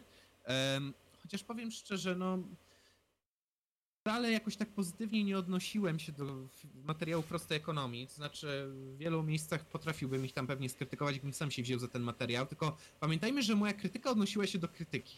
Dlatego ja się tak bardzo nie skupiałem na filmie proście, prostej ekonomii. Bo prawda jest taka, że jak ja bym sobie zrobił jakiś analityczny materiał na ten temat, tak, pewnie mógłbym się tam doszukać większej ilości błędów. Tylko mówię, nie skupiałem się na materiale prostej ekonomii, a na materiale myśleć głębiej. I piąte. Okej, chyba się nie zrozumieliśmy. To ty, inter, e, to ty interpretujesz to, co mówi e, myśleć głębiej o kwestii nauki ścisłej społecznej jako podział między ekonomią normatywną i pozytywną. Oni tego nie robią. Oni odnoszą się właśnie do błędnego traktowania ekonomii jako nauki ścisłej, a poprawnym podejściem, e, czyli to, że to jest nauka społeczna, w której jest zawarta także ekonomia normatywna. Kiedy mówiłem, że tego nie rozumiesz, nie chodziło mi o kwestię niezrozumienia przez ciebie ekonomii podziału na normatywną i pozytywną, tylko na świadomości takich ludzi traktujących ekonomię jako naukę ścisłą, e, że, e, traktujących ekonomię jako naukę ścisłą, że jest ich sporo w necie. Tak czy siak, dzięki za odpowiedź. E, Co do tego ostatniego punktu, zaznaczę tylko jedno. Po pierwsze, myśleć głębiej nie zrobiło tego tak wprost, więc nie mogłem być pewny, czy oni czegoś tutaj nie rozumieją, a po drugie, jeśli ktoś traktuje to jako naukę ścisłą, oczywiście, że popełnia błąd, ale mm, powiedzieć, że w ekonomii, w nauce społecznej znajduje się ekonomia normatywna, to jest jak najbardziej prawdziwe, em, ale Powiem tak. To jest nauka humanistyczna, która zawiera dość dużą ilość elementów ścisłych. O może tak to trzeba przedstawić. Więc jasne, to jest błąd, żeby nazwać coś nauką ścisłą, bo to jest wciąż nauka humanistyczna, ale kompletne ignorowanie tego, że mogą być tam jakieś obiektywne fakty, obiektywne stwierdzenia, obiektywne twierdzenia, no to też jest błąd. Nie należy traktować ekonomii jako wyłącznie pola, e, że będziemy tylko dyskutować. Nie no. Musimy mieć pewne obiektywne kwestie, wokół których będziemy dyskutować. Musimy mieć na przykład jakąś spójną definicję inflacji, nie? Musimy przynajmniej wiedzieć, z jakich pojęć wychodzimy, więc... Powiem tak, rozumiem tutaj, mogliśmy się nie zrozumieć, ale wciąż zaznaczę, że mm, to jak przedstawiło to myśleć głębiej moim zdaniem było błędne ze względu na to, że pokazali to jako um, naukę, która, w której bez przerwy musielibyśmy się o wszystko kłócić, w której nie ma miejsca na żadne obiektywne stwierdzenia. No jeśli nie ma tam miejsca na matmę i jest tylko debata taka typowa dla nauk społecznych, no to co tam robią modele matematyczne albo prognozy matematyczne, obarczone pewnym błędem oczywiście, ale no nadal to jest obiektywna liczba wtedy, albo co tam robią, w ogóle jak można tego uczyć na uniwersytetach w sposób obiektywny, tak, no socjologia ma na przykład z tym duży problem, bo tam wiele rzeczy trzeba zdefiniować, zanim się przejdzie do dyskusji. W ekonomii nie ma tego problemu aż na taką skalę. Wiele, co do wielu pojęć jest duża zgodność w świecie ekonomicznym. Problem jest tylko, jak doprowadzimy do tego, żeby te, te zjawiska, no, miały miejsce w takiej kolejności czy w takiej konfiguracji, jakiej byśmy chcieli. Ale dobra, rozumiem tutaj pewne niezrozumienie się, ale dzięki też za dyskusję Wejderze. No i okay. przeskoczymy może do jakiegoś innego pytanka, nie? E, tak, mamy tutaj pytanie od Janusza Korona-Meki, ale mam wrażenie, że albo na nie odpowiadaliśmy, albo rozmawialiśmy o tym prywatnie, jedno z dwóch, już nie pamiętam. Mm. Ale tak, to jest pytanie, które brzmi tak. Jak myślicie, czy młodzież idzie bardziej w prawą czy w lewą stronę gospodarczo? Sam zauważam w większości młodzież wolnorynkową, ale może to być tylko moja bańka e, spowodowana moją przynależnością do młodzieżowych organizacji wolnorynkowych. Mnie bardzo, by, Powiem, tak. mnie bardzo by zastanawiało, jeśli mhm. w takim rozkładzie na prawo-lewo, nawet gospodarczo czy światopoglądowo, jaki jest tam rozkład płci, bo mam pewne mm, takie domysły, jak to może wyglądać. Mm, powiem tak. Kręcanie w prawo i w lewo, moim zdaniem, nie następuje ani w tą, ani w tamtą, bo niedawno spotkałem się z taką bardzo ciekawą statystyką. Mhm. E, regularnie przeprowadza się sondaże wśród młodych osób mhm. i sprawdza, które partie popierały. 20% popiera Konfederację, 20% popiera Lewicę. O. I pozostałe partie jakoś tam mniejsze wartości pomiędzy. Ale to pokazuje, że ten rozkład jest przynajmniej na ten moment w miarę równy. Mhm. Nie mówię, że nie będzie momentów, kiedy, nie wiem, konfederaci zyskają więcej, kiedy lewica zyska więcej. Dlaczego mówię o tych dwóch grupowaniach? Bo młodzi ludzie są zazwyczaj bardziej radykalni. No. Z wiekiem to troszeczkę przygasa, stają się troszeczkę bardziej umiarkowani i nie skaczą już tak bardzo z kwiatka na kwiatek, że tak powiem. Ale nie powiedziałbym, żeby opinie młodych ludzi miały sprawę, że oni już na pewno całe życie tacy będą. W sensie, kto za młodu nie był socjalistą, prawda? Albo kto za młodu nie był kapitalistą, z drugiej strony się słyszy, tak? Więc opinie młodych ludzi będą weryfikowane moim zdaniem przez życie, przez doświadczenia, przez ludzi, których spotkają i tej chwili nie wskazuje, nie, nie ma żadnych wskazań na to, żeby jakiś trend wydajnie, zwyczajnie mocno następował, więc nie powiedziałbym, że mamy skręt mocno w prawo albo mocno w lewo. Moim zdaniem ta, ta młodzież się dzieli mniej więcej w miarę porówno pod tym względem. Tak serio. Albo okay. się mocno polityką nie interesuje. Okej, okay, dobra. No, okej. Okay. Okay. Nie, no, tak jak wspomniałem wcześniej, ja bym był bardzo zainteresowany tym, jak tam wygląda e, podział płci wśród tych głosujących, bo mówię, mam A, pewne takie domysły, e, jakby to mogło wyglądać, ale idąc dalej... Nie wiem, choć się domyślam. Tak, e, ale idąc dalej, mamy tutaj komentarz od Oxida, który nawiązuje do Kapitana Bomby. I brzmi on tak. W serialu animowanym Kapitan Bomba jest kosmita nazwisko Domino. Jachaś, który w porównaniu do swoich kolegów, którzy poszli na studia, postanowił zacząć pracę w robieniu pizzy na przysłowiowym zadupiu, by wraz z czasem rozwinąć własny biznes związany z pizzą i otworzyć go na giełdę. Korzystając z pieniędzy i wpływów, postanowił startować w wyborach na admirała Gwiezdnej Floty, główna państwowa i zmilitaryzowana forma rządów ludzi w tym uniwersum które dzięki zbiegowej okoliczności koniec końców wygrał. Postanowił zastosować szwindel i dać obiecaną średnią hawajską dla każdego, tym samym ustanawiając w kantynach pizzę za darmo, na czym korzystała jego firma na kontrakcie rządowym bez wiedzy innych w państwie. Zatem czy taka osoba jest esencją AKP-u? Czy wiedząc, że w tym uniwersum kosmici są uznawani za obywateli gorszej kategorii, a sama ludzkość pod, em, prowadzi wojnę z frakcją kosmitów, można odbierać go czysto negatywnie? Czy w naszym kraju e, albo po prostu świecie można doszukiwać się historii podobnych postaci? Jak wy odbieracie taką postawę biznesową i czy mielibyście działać podobnie? Oh boy! Eee, dobra, po kolei. Em, ja bym powiedział tak. Przede wszystkim no ja dobrze znam uniwersum Kapitana Bomby. Wiem jak wyglądała historia Jahasia, ale dobrze, żeby widzowie poznali też kontekst, więc powiem tak. Czy taka osoba jest esencją akapu? On dosłownie wykorzystał państwo, żeby umocnić monopol swojego przedsiębiorstwa i na kontrakcie zarobić grube szekle. Także wątpliwe, aby to był akapek. To jest osoba, która skorzystała z dotacji państwowych. Ten, ten, więc nie rozumiem tutaj porównania do akapu, bo. em, bo powiedziałbym szczerze, że no, wykorzystuje aparat, który pod przymusem ludziom odbiera kasę i wydaje na, ich, na jego pizzę. To, to mało akapu widzę w tym szczerze. No, E, dalej. no czegoś sobie tak trochę stworzył No. własne państwo tak naprawdę. Trochę tak, znaczy inaczej przejął kontrolę nad instytucją państwową, która już istniała, zamiast e, jak wzorowy akapek na przykład odbierać sobie przywileje stopniowo, to on tylko wzmacnia te przywileje, Mhm. więc nie widzę tu żadnego trendu ku akapowi. Dalej, mm, czy widząc, że w tym uniwersum kosmici są uznawani za obywateli gorszej kategorii, a sama ludzkość prowadzi wojnę z frakcją kosmitów, może odbierać go czysto negatywnie? Em, powiem tak... E, Jachaś jako postać taka nieco komediowa i nieco przerysowana. no, On może jest takim parodią takich amerykańskich generałów, co zawsze wiedzą, co chcą zrobić. Mhm. E, I takiego właśnie przedsiębiorczego, niby Janusza, który osiąga sukces, nie? Także, czy można go odbierać czysto negatywnie? Nie, nie powiedziałbym. Jachasie można by fajnie zinterpretować i dostrzec pewne pozytywne cechy. No, na pewno bym dostrzegał, że jest bardzo przedsiębiorczy i umie wykorzystać sytuację. Ale z perspektywy AKP to powiedziałbym, że no nie, negatywnie, no bo on wzmacnia instytucje państwowe, do których jakby przynależy. Ale mówię, tak analizując postać jako postać, to dostrzegłbym, że jest na pewno przedsiębiorczą osobą i no, świetnym marketingowcem. No średnia hawajska dla każdego. Nawet wyrwała się z tego uniwersum i jako meta stanowiła jeden z punktów programowych Pałwatanajnu. Także panie Walaszek, gratulujemy. I czy w naszym kraju albo po prostu świecie można doszukiwać się historii podobnych postaci? Takiego gościa, co nie miał nic i wdrapał się na instytucje rządowe? Kulczyk chyba? coś- Trochę. Bo w sumie no, do Kulczyka należała telekomunikacja polska przecież. I on ją sprzedał później. Orange, więc taki kawałek rynku sobie zagarnął. Nie wiem, czy nie było czegoś podobnego z właścicielem KFC. Z, z tym Sandersem, czy jak się nazywał ten gość? mhm. Znaleźlibyśmy pewnie takie historie, może nie jeden do jednego oczywiście, e, ale jest wielu przedsiębiorców, które jak się dochrapała na czymś, to potem wchodziła w jakieś kontrakty albo działanie rynkowe. Ba, zresztą właśnie, ciekawym porównaniem tutaj byłaby postać em, tego... y, jak on się nazywał? Czekaj, czekaj, zaraz sobie przypomnę. To był... Mm, on się nazywał, on się nazywał... Yy...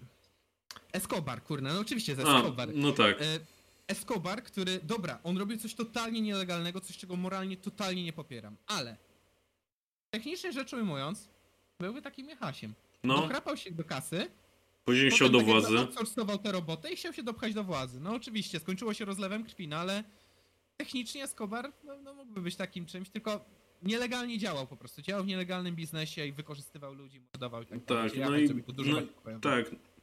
I działał jeszcze w czasach, kiedy łatwo było te takie machlojki finansowe w ogóle dokonywać, bo przecież on tam zakopywał te pieniądze, część z nich się w ogóle zniszczyła, no bo zakopał ją w ziemi i tak dalej. Wpychali już te pieniądze, gdzie się dało po prostu, bo było ich już tak dużo. Więc Mhm. no jak najbardziej. Mm, jak my odbieramy taką postawę biznesową, czy umielibyśmy działać podobnie? E, Znaczy, z czysto biznesowej, przedsiębiorczej perspektywy, to powiem tak, No po co się? stąd, tak, to było dobre. Ale czy ja bym tak działał? Nie, powiem, że mnie szczerze by moralne kwestie powstrzymywały przed jakąś szeroko zakrojoną współpracą z państwem. Znaczy, nie wiem, jakby na przykład do nas się odezwał ktoś z instytucji państwowych na zasadzie zrobienia jakichś materiałów edukacyjnych i to jeszcze pod warunkiem, że my je możemy zrobić po swojemu. Powiem tak, ja mógłbym coś takiego rozważyć, jeżeli by to, nie wiem, służyło na przykład promocji idei, nie wiem, właśnie bardziej libertariańskich, wolnorynkowych, tak, ale z drugiej strony, no, miałbym gdzieś tyłu głowy, że moment, to jest z funduszu państwowego, to jest kasa, która zabrana została wszystkim przymusowo dana nam. tak? Więc pod tym kątem ja już miałbym pewne drgnięcia i powiedziałbym pewnie na samym końcu, no fajne te pieniążki, ale tak nie, ja bym się z tym źle czuł osobiście. Jakby jakaś prywatna fundacja nam na to dała, albo nie wiem, jakaś instytucja, która zajmuje się przedsiębiorczą działalnością, to, to tak, nie miałbym żadnych obiekcji, ale z państwem już bym miał takie, yy, yy, chyba nie. Mm, tak, no w sumie to tak. No, mówię, nie oglądałem za dużo Kapitana Bomby, więc mi też się tak trochę ciężko do tego wszystkiego odnieść. E, a jeśli chodzi o robienie dealu z państwem, odpowiem jak Szymon, to zależy. No, ja, ja bym był raczej, powiem szczerze, że na nie. Nadal miałbym gdzieś z tyłu głowy, że mówię, to tych...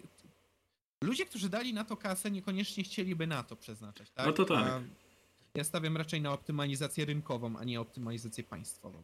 Przynajmniej w większości przypadków. Mm, To znaczy, z jednej strony tak, ale z drugiej, jak masz na przykład przetargi publiczne, to, Mhm. to jest na zasadzie ten hajs i tak pójdzie do kogoś. No jakby nie, mówiąc sobie, nie powstrzymasz tego. Aha, i że lepiej, żeby trafił do nas niż do kogoś innego. Znaczy, to wtedy już na, nie na zasadzie, żeby trafił do nas niż do kogoś innego, tylko na zasadzie to i tak do kogoś trafi, więc tutaj już jakby zmysł czysto ekonomiczny się uruchamia, nie? Niby tak, ale mówię, wciąż miałbym moralne obiekcje przed tym, po prostu i nie Nie, pewnie, spoko. Dobra, a teraz przeskoczmy może do kolejnych pytań od Anonima. E, Pierwsze pytanie, jakie mamy zdanie na temat konfy? Matko, już tyle razy na to pytanie odpowiadaliśmy. Mieszane. No, ambiwalentne, o właśnie. Dobra. Ale tutaj opinia Anonima. Moim zdaniem jest to nieudany twór polityczny. Zbyt widoczne są różnice światopoglądowe między Korwinem, Ruchem a Koroną. Szczególnie nie zgadzam się z narodowcami w kwestii nieprzyjmowania imigrantów z Ukrainy w ogóle. E, Świetnie zobrazował to Tomasz Wróblewski na swoim kanale, wskazując beznadziejną demografię w Polsce, jak i na świecie. Z drugiej strony, to jedyna koalicja w Polsce, która ma jakikolwiek sensowny pogląd na ekonomię. Co o tym myślimy? E, Znaczy, no właśnie wychodzi taka ambiwalencja, bo na przykład tak, opinie narodowców na temat e, nieprzyjmowania imigrantów i wholdowania gospodarki, żeby tylko nie przyjmować migrantów, to jest głupota. Tak. To jest głupota do kwadratu. Generalnie ja uważam, że czy to jest nieudany twór polityczny. Udan, zależy w jakim kryterium przyjmujemy jako analiz... Po, znaczy, jakie kryterium uznajemy za miernik sukcesu ugrupowania politycznego? Bo dla mnie konfa przez dłuższy okres czasu była sukcesywnym No, utworem w politycznym. sumie no, Dostali się do sondażowo. Sejmu, Dostali się do Sejmu, zwyżkowali w sondażach, bo średnio uzyskiwali już takie 8% stabilne. W tej chwili e, no i w niektórych sondażach nawet już skakiwali na 12%. W tej chwili im poleciało po tych protestach kobiet, ale pytanie, czy się znowu nie odbiją. Powiem tak, to jest ugrupowanie o potencjale do zdobycia jakiegoś tam władzy, o może tak. Nie mówię, czy się to utrzyma przez 3 lata, nie mówię o tym, jakie mogą wyjść jeszcze niesnaski wewnętrzne, ale nie krzyczałbym tak głośno, że to jest nieudany twór polityczny. Może się nie podobać ludziom, tak, ale nieudany? Kryterium, jakim jest sondażownie, pokazuje coś innego. No w sumie, no, dla- jak masz partię polityczną, dla ciebie najważniejsze są jakby wyniki wyborcze czy sondażowe. Mhm. Reszta się tak średnio liczy. Dokładnie, więc oni odnieśli jakiś sukces polityczny. Niewielki, bo niewielki, ale nadal. No czegoś trzeba zacząć. Pierwsze, pierwsze ugrupowanie, które na taką skalę wprowadziło, jasno deklarując się jako wolnościowcy, wprowadziło ludzi do Sejmu, bo przy Kukizie wiem, że paru wolnościowców weszło, ale Kukiz to była taki, taki, taki Mieszanina. wszystko i nic i nawet PiS już im, e, znaczy przepraszam, PSL już im fakersa pokazało to, to o czym świadczy. No. Dobra. E, I tutaj Kolejne mamy, no. tak, od Maximusa Aureliusza, Awe Dawid, Awe Cezar, Awe. Awe ja. E, głupich pytań ciąg dalszy. E, czy Niemcy w dużej mierze nie zawdzięczają swojego bogactwa temu, że przez kilkaset lat byli mocno zdecen... Zden... Zde... Zdecentralizowani. Okej, e, w ramach HR to co to jest? E, e, Holy Roman Empire, święte A, okej. Rzymskie. Em, znaczy powiem tak, już pomijając, że Holy Roman Empire nie jest ani Holy, ani Roman. Decentralizacja. Niekoniecznie. Pamiętajmy, że okres tak przed XVIII-XIX wiekiem to były okresy, gdzie nie rozumiano jeszcze do końca ekonomii, więc podział na wiele drobnych państwek oznaczał ogromne cła zaporowe, niemożność handlu. Plus to nie był za bardzo okres rozwoju gospodarczego. Tak naprawdę do momentu odkrycia maszyny parowej na świecie obserwujemy jeden wielki zastój gospodarczy. To, czego dokonujemy dzisiaj, powiedzmy w rok, pod kątem postępu gospodarczego, dawniej dokonywaliśmy w 100-200 lat. Także nie patrzyłbym na okres historyczny tutaj tak bardzo. Bogactwo Niemcy zawdzięczają dobrze dopasowanemu do swojego profilu społecznego ka- kapitalizmowi, dobremu położeniu geograficznemu nawet, bo mają dostęp do wielu źródeł, świetnie rozporządzonemu budżetowi, bo trzeba przyznać, to jest jeden z nielicznych krajów we współczesnej Europie, który utrzymuje proficyty. No i można powiedzieć takiej nawet mentalności polegającej na tym, że jak damy im twarde prawo i pozwolimy działać, to ci ludzie działają faktycznie poza to prawo nie wyskoczą, więc byłoby jeszcze pewnie wiele czynników, ale nie powiedziałbym, żeby czynniki zaszłej historii były jakieś mocno istotne. To jest po prostu imperium, które zbudowano. Gospodarcze imperia budowaliśmy tak naprawdę przez ostatnie, no powiedzmy 200 lat. KR tu nie ma wielkiego znaczenia. Okej, to idąc dalej. Jaka jest wasza opinia o skalperach? Zwykli spekulanci, czy raczej banda e, drapi chrustów kradnąca cicią konsolę spod choinki? Kim, kim są skalperzy? Ja, to jest jakieś określenie, którego nie rozumiem. Um, kurczę. Chodzi o tych ludzi, którzy To jest- rzucają się na nowe produkty, jak już wychodzą do sklepów i później ich nie ma, czy o co chodzi? Znaczy, to są tacy ludzie, którzy raczej działają na giełdzie. A, okej. Mm, I oni mm, działają na jakichś takich bardzo małych lukach cenowych. Czyli mamy jakiś tam rozstrzał między kupnem a sprzedażą i oni na takich bardzo krótkich akcjach jakby próbują zarobić. A, Próbują manipulować ludzi. Nie chcę tutaj wchodzić w detale, ale powiem tak, ja nie interesowałem się mocno zjawiskiem scalpingu, więc wolę się tutaj po prostu jeszcze nie wypowiadać. A ja o giełdzie mam dosłownie podstawowe informacje, więc tym bardziej nie będę się wypowiadał. Nie wiem, czym to jest nawiązanie do kradzieży dzieciom konsol spod choinki, ale okej. No bo, bo na shortach się zarabia głównie na jakichś takich na przykład no, produktach, e, na akcjach spółek, które na przykład e, szybko zarabiają w jakichś danych okresach. No okres świąteczny to jest właśnie taki boom zakupowy, nie? A, czyli powiedzmy taki CD Projekt Red, jak zapowiedział Cyberpunka, później go wydał i tapnęło w dół, bo okazało się, że Cyberpunk nie taki fajny, tak? No niektórzy mogą tak o tym myśleć, na przykład no, dobrą strategią wobec e, zakupów akcji e, tego CDP-ów, no to powiedzmy rok temu, jak oni robili pierwsze zapowiedzi i skakały te akcje, Mhm. to się ich kupowało dużo i trzeba było je sprzedać tuż przed albo zaraz po wypuszczeniu gry, bo wyszły bugi i ludzie zaczęli masowo Okej, dobra.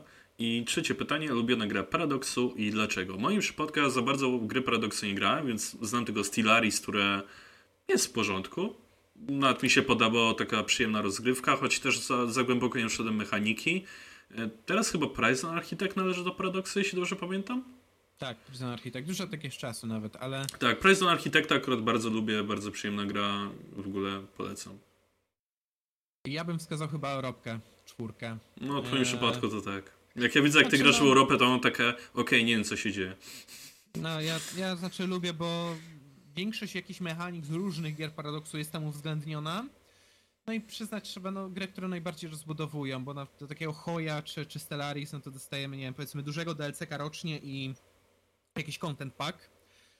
A do, do Europki to są mi lata, że potrafią ze trzy DLC-ki wychodzić, więc to jest gra najbardziej rozwojowa.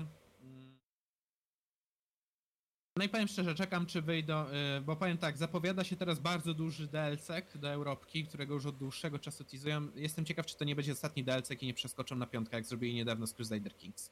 Także Właśnie tak, się ja też- wybrał Europkę. Myślę się zastanawiam, czy też Crusader Kings by, by, być może by mi nie podeszło, ale to muszę kiedyś w przyszłości sobie spróbować to ograć.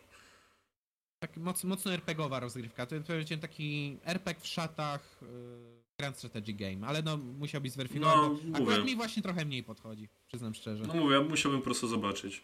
Ale no jeśli chodzi o gry Paradoxu, no to, to chyba obecnie Prison Architect i chyba Stellaris mi najbardziej podchodzą, ale to Stellaris grałem z tobą dosłownie raz, bym musiał zrobić więcej sesji, żeby skumać grę. No. A Prison Architect to lubię sobie odpalić tak raz na rok i po prostu się pobawić w tej piaskownicy.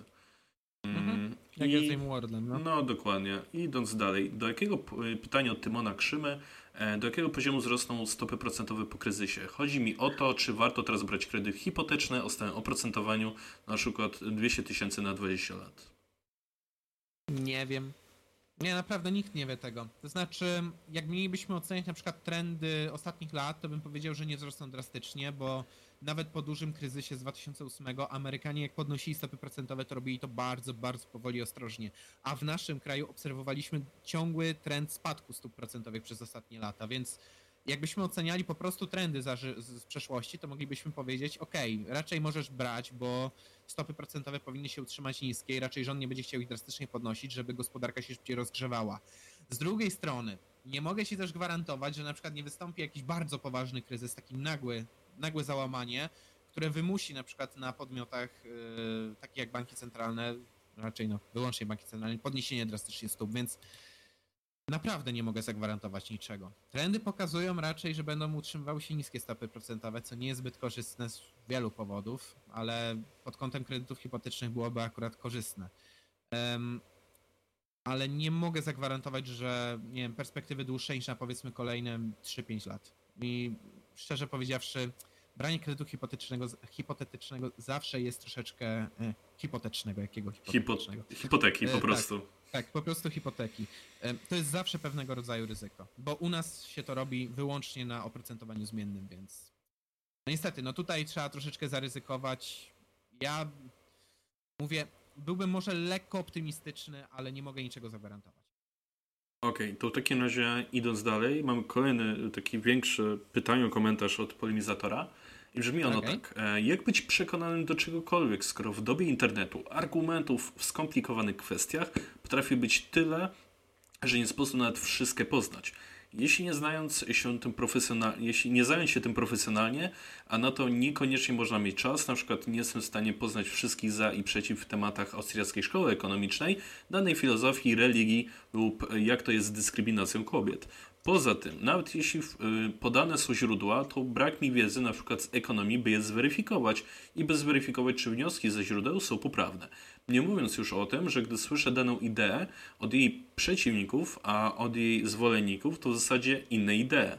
Nie wiadomo nawet, który komunizm, katolicyzm, wolny rynek, ut- utylitaryzm to ten prawdziwy. Jak żyć w epoce postprawdy? No przyznam, że jest rzeczywiście ciężko, no bo większość jakby filmów, komentarii, nie komentarii i tak dalej opiera się o rzucanie jakichś prostych frazesów albo tłumaczenie jakichś takich totalnych e, podstaw, Oczywistości. tak, oczywistości albo podstaw, gdzie jakby problem rozbija się o coś bardziej zaawansowanego czy pogłębionego. Dlatego moja rada, i naprawdę jest nieironiczna, żyjmy z uśmiechem. Serio. W sensie zaakceptujmy to, że nie wszystko musimy rozumieć, że nie wszystko musimy wiedzieć i że niektórzy chcą po prostu zarobić na robieniu dramatu z czegoś. Em, nie możemy zweryfikować już wszystkiego. Do, do, do, dostaliśmy, dostaliśmy się do czasów, w których tak, nie dość, że weryfikacja informacji jest trudna, to specjalizacja poszła już tak głęboko, że często dana osoba zna się na jakimś konkretnym wycinku, na jakiejś konkretnej specjalizacji na temat czegoś tam. Em, I ciężko jest tak naprawdę wyściubić nas gdziekolwiek indziej, bo za dużo czasu by straciła w tej swojej głównej dziedzinie, w której to powinna się specjalizować, bo na przykład od tego zależą jej dochody, tak? Więc powiem tak. E, moim zdaniem po pierwsze trzeba zaakceptować to, że nigdy wszystkiego się nie dowiemy. Po drugie, no, nauczyć się moim zdaniem takiego weryfikowania jak największej ilości źródeł, jeśli na, jakaś sprawa nas wyjątkowo poruszy czy interesuje. E, a po trzecie, zaakceptować umiejętność mówienia nie wiem, nie No. interesowałem się, nie umiem tutaj powiedzieć dokładnie, albo pomyliłem się zwyczajnie, bo to mam wrażenie mocno zatraciliśmy. W sensie, tak jak dzisiaj, no ktoś nas zapytał o, e, e, o kwestię e, mechanizmów i zjawisk na giełdzie, którym ja się tak powiedzmy pobieżnie tylko interesuję, to ja mówię, no nie wiem, No, kropka. E, ale myślę, wiem, moim zdaniem, no, no, myślę, że taki strach przed powiedzeniem nie wiem, e, nie interesuje się tym, wynika też trochę z tego, jak jest kreowany YouTube w Polsce. I te wszystkie tak. dramy, bo w zasadzie jest obóz 1, obóz 2. Jak któryś z obozów powie, że dobra, tu się pomyliłem, przepraszam, to o, on zjebał, on jest gorszy. Nagle, nie? E, I to też trochę powoduje, że no wiadomo, głównie młodzi ludzie oglądają YouTube'a i te wszystkie dramy, nie dramy, e, niż, niż powiedzmy my, ludzie już over 20 lat. E, I w efekcie potem się u nich trochę rodzi, że tak wygląda społeczeństwo, że nie wolno, że musisz gdzieś opowiedzieć i że nawet jak nie wiesz, to musisz powiedzieć, że wiesz. Dokładnie. No i potem wychodzi, co wychodzi, że ludzie się nie potrafią ze sobą dogadać, są wieczne konflikty prywatne, nieprywatne, etc. Moim zdaniem jeszcze taka cecha, no może trochę prosta, ale powiem, że i moi rodzice to czasem powtarzali i spotykałem się naprawdę autorytetów jakichś tam moich życiowych y, pod kątem na przykład naukowym. E, Warto jest słuchać ludzi, którzy umieją się przyznać po prostu do błędu, Tak. umieją powiedzieć nie wiem i umieją e, dyskutować spokojnie. Nie emocjonują się tym, o czym mówią, bo jeśli ktoś jakoś tak, nie wiem, przesadnie o czymś próbuje dyskutować, podkreślać, jaki to nie jest mądry, podkreślać, jak to bardzo nie zaorał drugiej osoby, to znaczy, że coś sobie kompensuje. Mhm. A jak ktoś mówi coś spokojnie, to zazwyczaj jest to osoba, która, no wiecie, przeanalizowałem to, to jest taka, tak, proszę bardzo, oceniajmy, komentujmy, dyskutujmy, rozmawiajmy, tak? Dlatego mówię, ideą na przykład tego podcastu jest to, że też jak zapraszamy jakiegoś gościa, albo nawet we dwóch dyskutujemy, bądźmy otwarty, otwarci na argumenty drugiej strony, pozwólmy drugiej sobie coś dopowiedzieć, pozwólmy to rozwinąć, nie zakładajmy, że nikt nie ma niczego do wniesienia do tematu.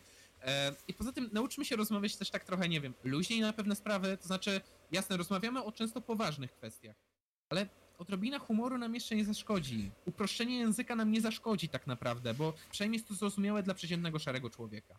To jest dla dobra ogółu, mam wrażenie. No, podsumowując tak, no nie bójmy się mówić, że czegoś nie wiemy, no bo nie musimy być ekspertami w każdej dziedzinie. Y, Ja nawet w kwestiach właśnie wideo, którym się zajmuję na tym kanale, też nie jestem ekspertem i też się staram doszkalać na tyle, na ile mogę i chcę. Poza tym też pracuję w marketingu, gdzie też nie pozjadałem wszystkich rozumów, też są pewne rzeczy, których jeszcze nie ogarniam, więc no hello. E, Ale idąc dalej, e, mamy tutaj takie krótkie pytanie kogoś Grzmota, czy libertarianizm jest prawicowy? Myślę, że to się odnosi do ostatnich już było. pytań z tych związanych. Tak? Już było? To już było. A. Odpowiadaliśmy na to przed chwilą. Oj, wybacz, już tyle tych pytań wpada, że mi się e, mąci w głowie. Ym, Okej, to w takim razie popatrzmy, co jest dalej. Tutaj mam takie ciekawe pytanie od Gustawa. Mhm. Em, czy to ja tak źle trafiam, czy faktycznie polscy pracodawcy mają w nosie rozwój pracownika? I to w tych słabszych pracach, i w tych lepszych odnoszę takie wrażenie. Teraz mam szefa Szwajcara, okazuje się, że, gdy, że go obchodzi, czy się rozwiniemy, czy się dokształcimy. Nie ma problemu, aby dostać się na różne kursy, kursy finansowane z gminy w 80%, a u polskiego pracodawcy był problem, żeby cokolwiek załatwić. Tak, ja się z tym zgadzam. Polskie No. firmy mają patologiczne postrzeganie tego, jak się rozwija pracownik. Em, często spotykam się z postawą polegającą na tym, że przy rekrutacjach to się spotyka.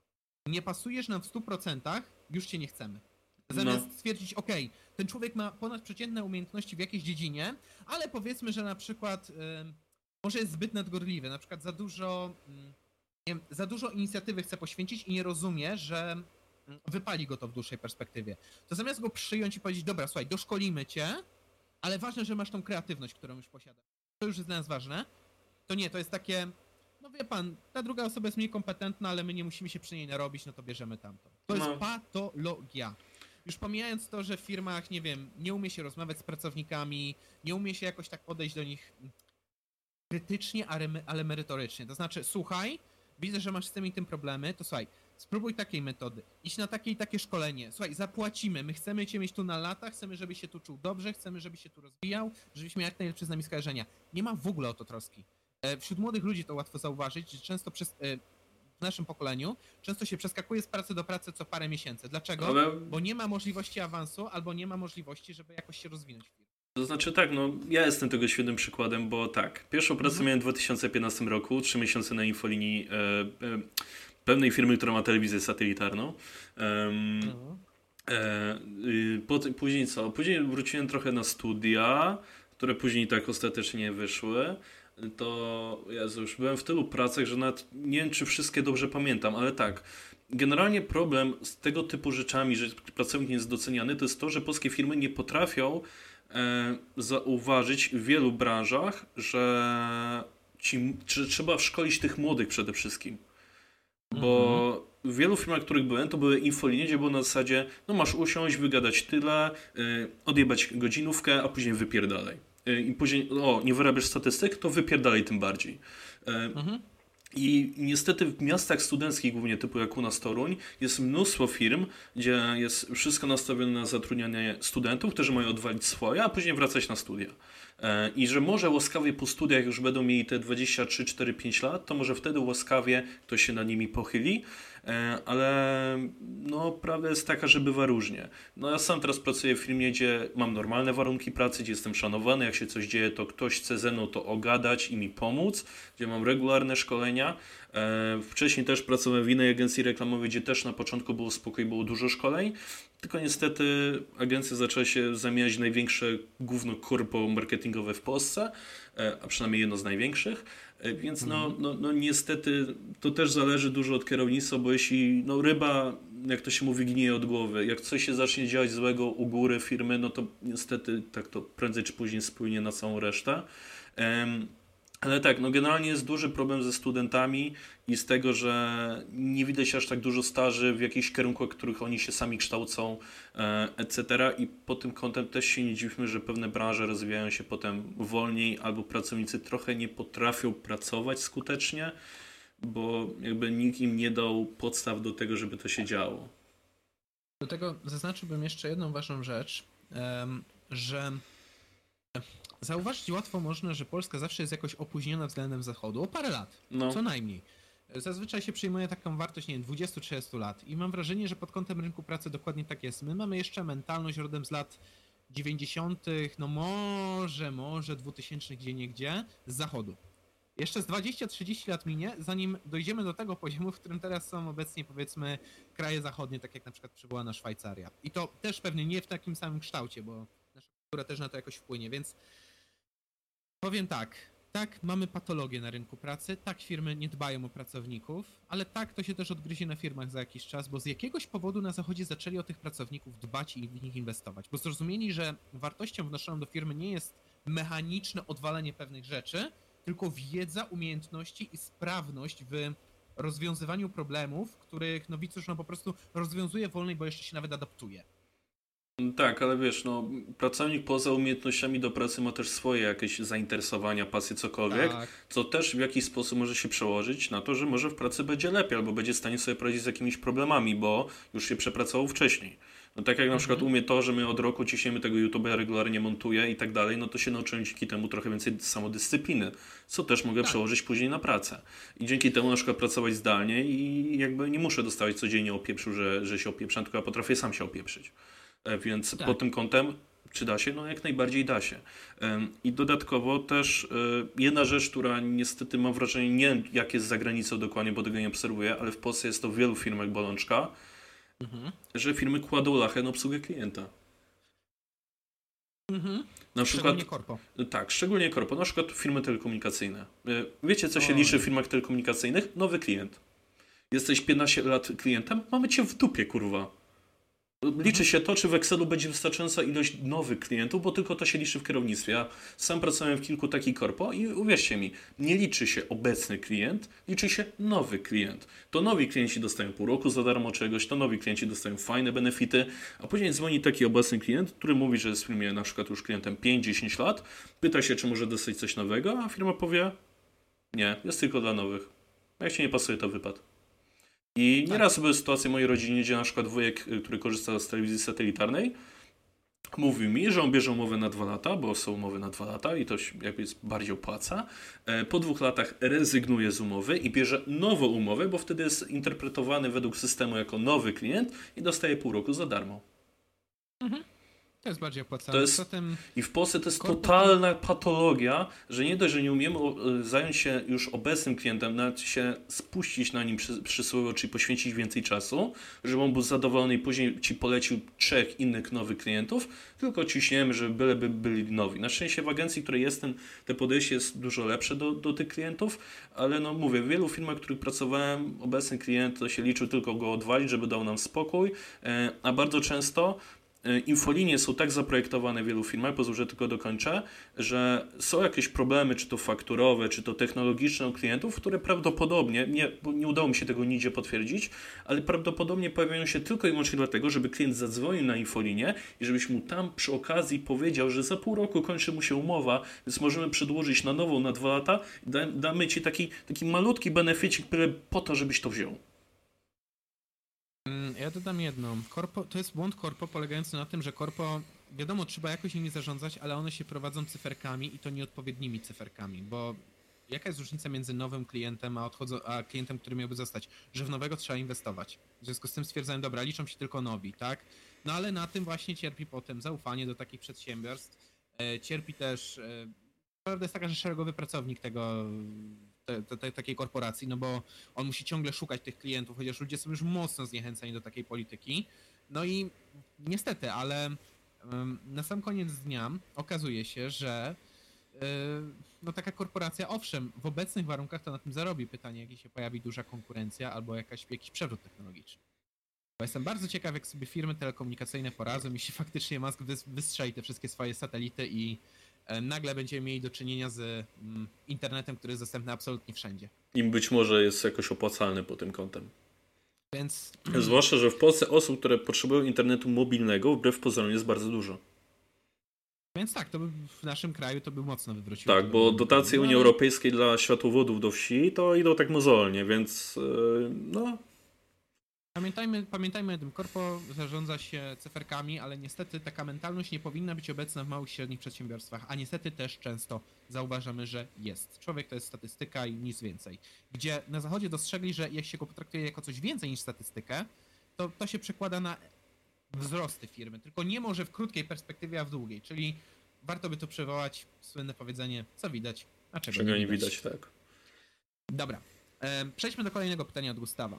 Czy są jakiekolwiek partie, nawet kanapowe, które moglibyśmy poprzeć? Mnie konfa strasznie rozczarowuje i nie chodzi tu o aborcję. Jestem konserwatywnym liberałem. Lubię Bosaka i ruch narodowy, ale nacjonalistą nie jestem. A Bosak miał, nie miał CV do bycia prezydentem. E, zaczynałem od nowo powstałej KNP, ale korwinowe środowiska nie są zdolne zrobić cokolwiek konstruktywnego poza kilkoma, e, kilkoma bon motami korby. Chociażby kwestie środowiskowe. Prawica nie, nie daje żadnej alternatywy dla pomysłów lewicy. Udaje, że nie ma sprawy. Albo chociaż widać różnicę, jak wy postrzegacie lata 90. prowadzenie dzikiego kapitalizmu do Polski, a jak korwinowe miliony mówiąc o, że zlikwidujmy wszystko. A najgorszy jest Wilk z Brownem prowadzący szurski elektorat. Znowu można tu powtórzyć, my nie popieramy żadnego ugrupowania wprost. I tak, krytyka tutaj jest jak najbardziej uzasadniona, ale czy istnieje jakakolwiek ugrupowanie kanapowe, które bym poparł? No, no mówię, no generalnie nie. I to nawet już pomijając zasady i tak dalej, pozostałe ugrupowania, które miałyby być jakoś wolnorynkowe, są po prostu albo za małe, albo zbyt mało efektywne. Zwyczajnie. Mm, Tak, a tak wracając do dzikiego kapitalizmu z lat 90., uważam, że to była rzecz, która była po prostu Polsce potrzebna. Musieliśmy przez to przebrnąć, żeby nadrobić bardzo szybko pewne, e, pewne straty związane z komunizmem w Polsce, E, ale z drugiej strony później był e, czas, gdzie za bardzo państwo zbyt szybko weszło i na, na przykład taki Optimus upadł przez to. A kto wie, może mogliśmy mieć Polskę, powiedzmy już takie korporacje, które by się wybijały za granicą dosyć szybko, a tak to co mamy? CD Projekt Red i tak chyba niewiele więcej poza tym? Nie, może Orlen, ale Orlen jest państwowy? Techland może jeszcze bym wskazał, ale... No, e, Techland, ja no. Tym dzikim kapitalizmem to było tak, że tak, musieliśmy przeżyć pewien szok, musieliśmy zweryfikować pewne rzeczy, co nie oznacza, że ten stan mógł się utrzy- utrzymywać stale i że nie miał swoich konsekwencji. Znaczy, hiperinflacja z 94 wynikała z tego, że po prostu nagle zweryfikowano, że materiały w naszym kraju nie mają pra- praktycznie żadnej wartości, bo zostały zbyt zużyte, e, albo były już po prostu zbyt przestarzałe, albo nie produkowaliśmy dóbr jakościowo wystarczających dla zachodniego rynku, więc pieniądze, które wcześniej się doskonale po gospodarce rozkładały, nagle były zupełnie bez wartości. Znaczy, mieliśmy ich za dużo, więc pojawiła się hiperinflacja i nagle musieliśmy zacząć jakoś to kontrować, więc tak, no, tylko nie spodziewajmy się, że w polityce ktoś będzie tak o tym gadał z prostego powodu. W polityce nie chodzi o prawdę. W polityce chodzi o wygranie wyborów. Więc Dokładnie. Że robią dobrą robotę, bo upraszczają przesłanki. Tak samo jak no, no lewicę też bym krytykował ekologicznie. No kurna, niedawne wypowiedzi Śmiszka na temat e, energetyki jądrowej, O Boże. mówi, że zielona, a jest przeciwko atomowi, no to, jest, to są jakieś banialuki totalne. No. Ale mówię, upraszczenia, do których powinni nas politycy już po prostu przyzwyczaić. Polityka to nie jest czysta gra, tylko gra o skosielnie stołka, tego czy tamtego. No, jeśli chodzi o Śmiszka, to Jakub wie go tak bardzo dobrze e, sprostował w komentarzach, tak. Nawet No. się odezwał jakiś gość, który jest w tej młodzieżówce Korwina, gdzie em, podał statystykę odnośnie tego, jakby ile śmierci ludzi przypada na dany rodzaj wytwarzania energii. No i w przypadku na- na atomu oczywiście było najmniej. Więc em, i oczywiście, że Śmiszek, który napisał, że o, w Finlandii była poważna em, awaria, doszło do wycieku, gdzie Wiego za Nie, nie sprostował, że e, panie Śmiszku, tak, doszło tam do awarii, zadziałały standardowe s- procedury bezpieczeństwa. Nic nie wyciekło, wszystko jest tam pod kontrolą. Znaczy ta awaria właściwie polegała na tym, że elektrownia się po prostu wyłączyła. Tak, po prostu to- zadziałało to, co miało zadziałać.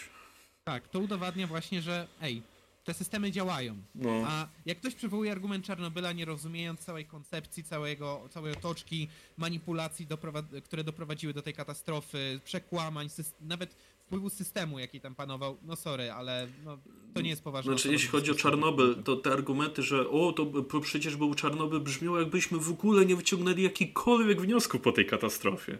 A wyciągnęliśmy mnóstwo wniosków, bo teraz w chwili obecnej człowiek w elektrowni jądrowej nie jest w stanie stwierdzić, że nie, my jednak będziemy dalej produkować, mimo że są wskaźniki, które mówią, że nie. System się wyłącza, koniec, kropka.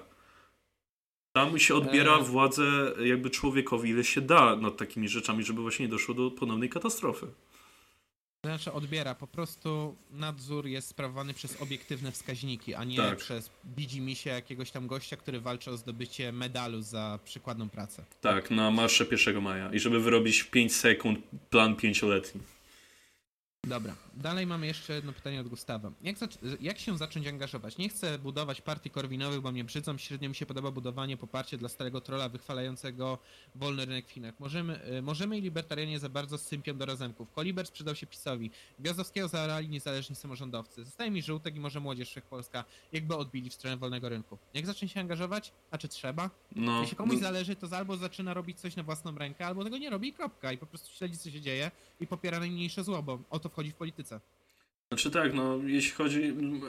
Jeśli chodzi o mo- możemy i libertarian, mam wrażenie, że oni próbują jakoś odbić jakiś elektorat lewicowy, tylko moim zdaniem mi się chyba raczej to nie uda.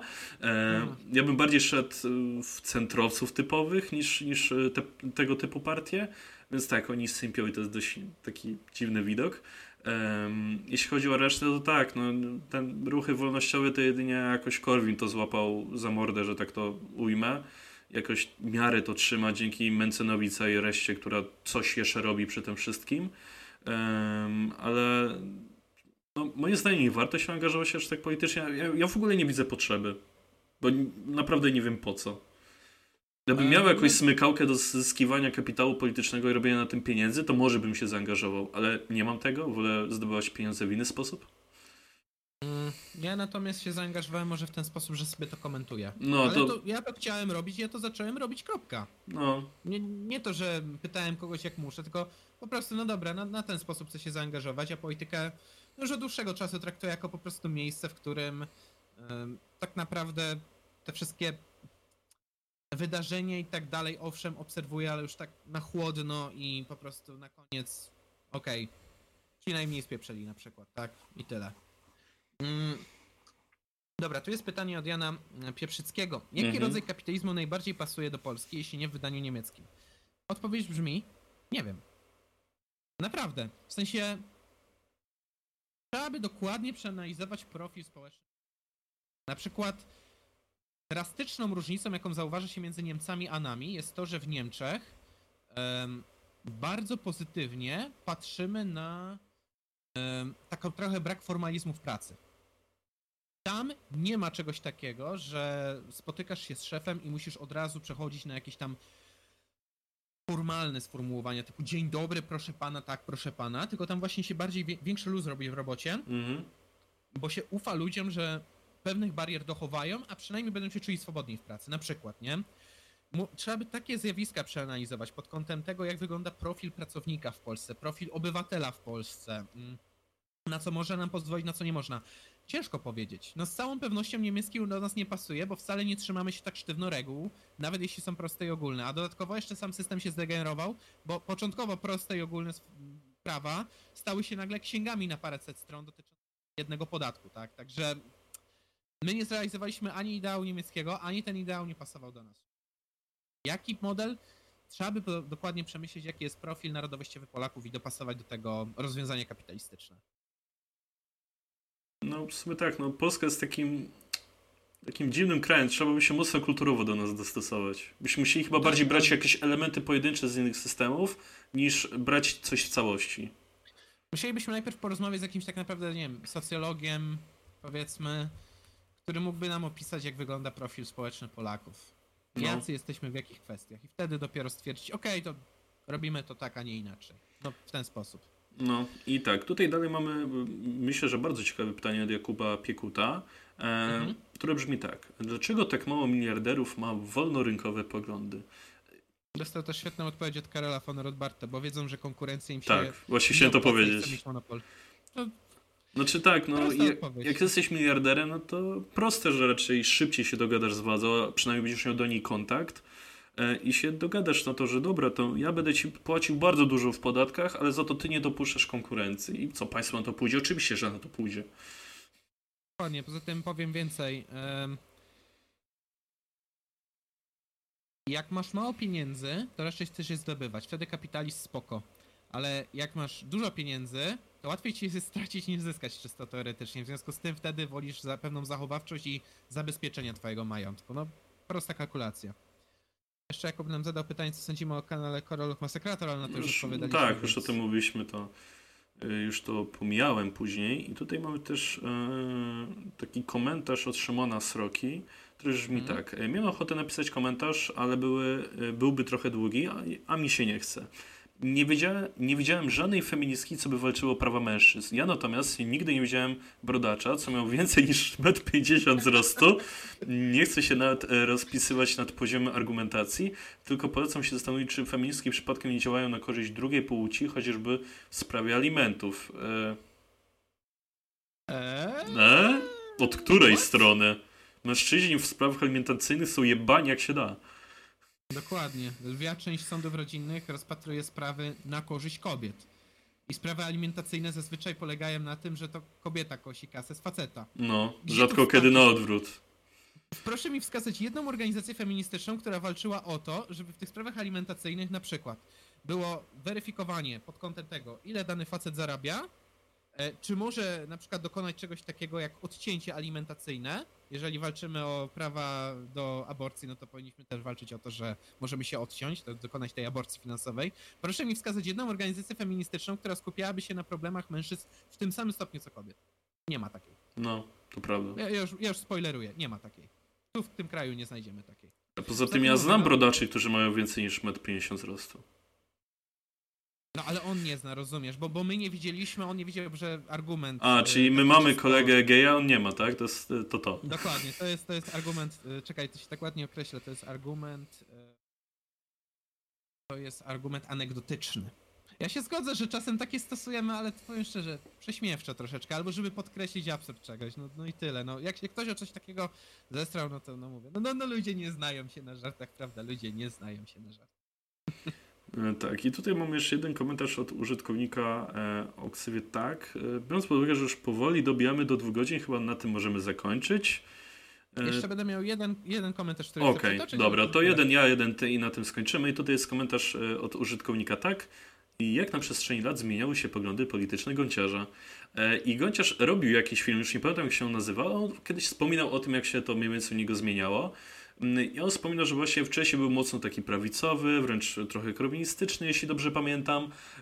I że zaczęło się to zmieniać już nie pamiętam dokładnie w jakim momencie, ale chyba chodziło o wyjazd do Japonii.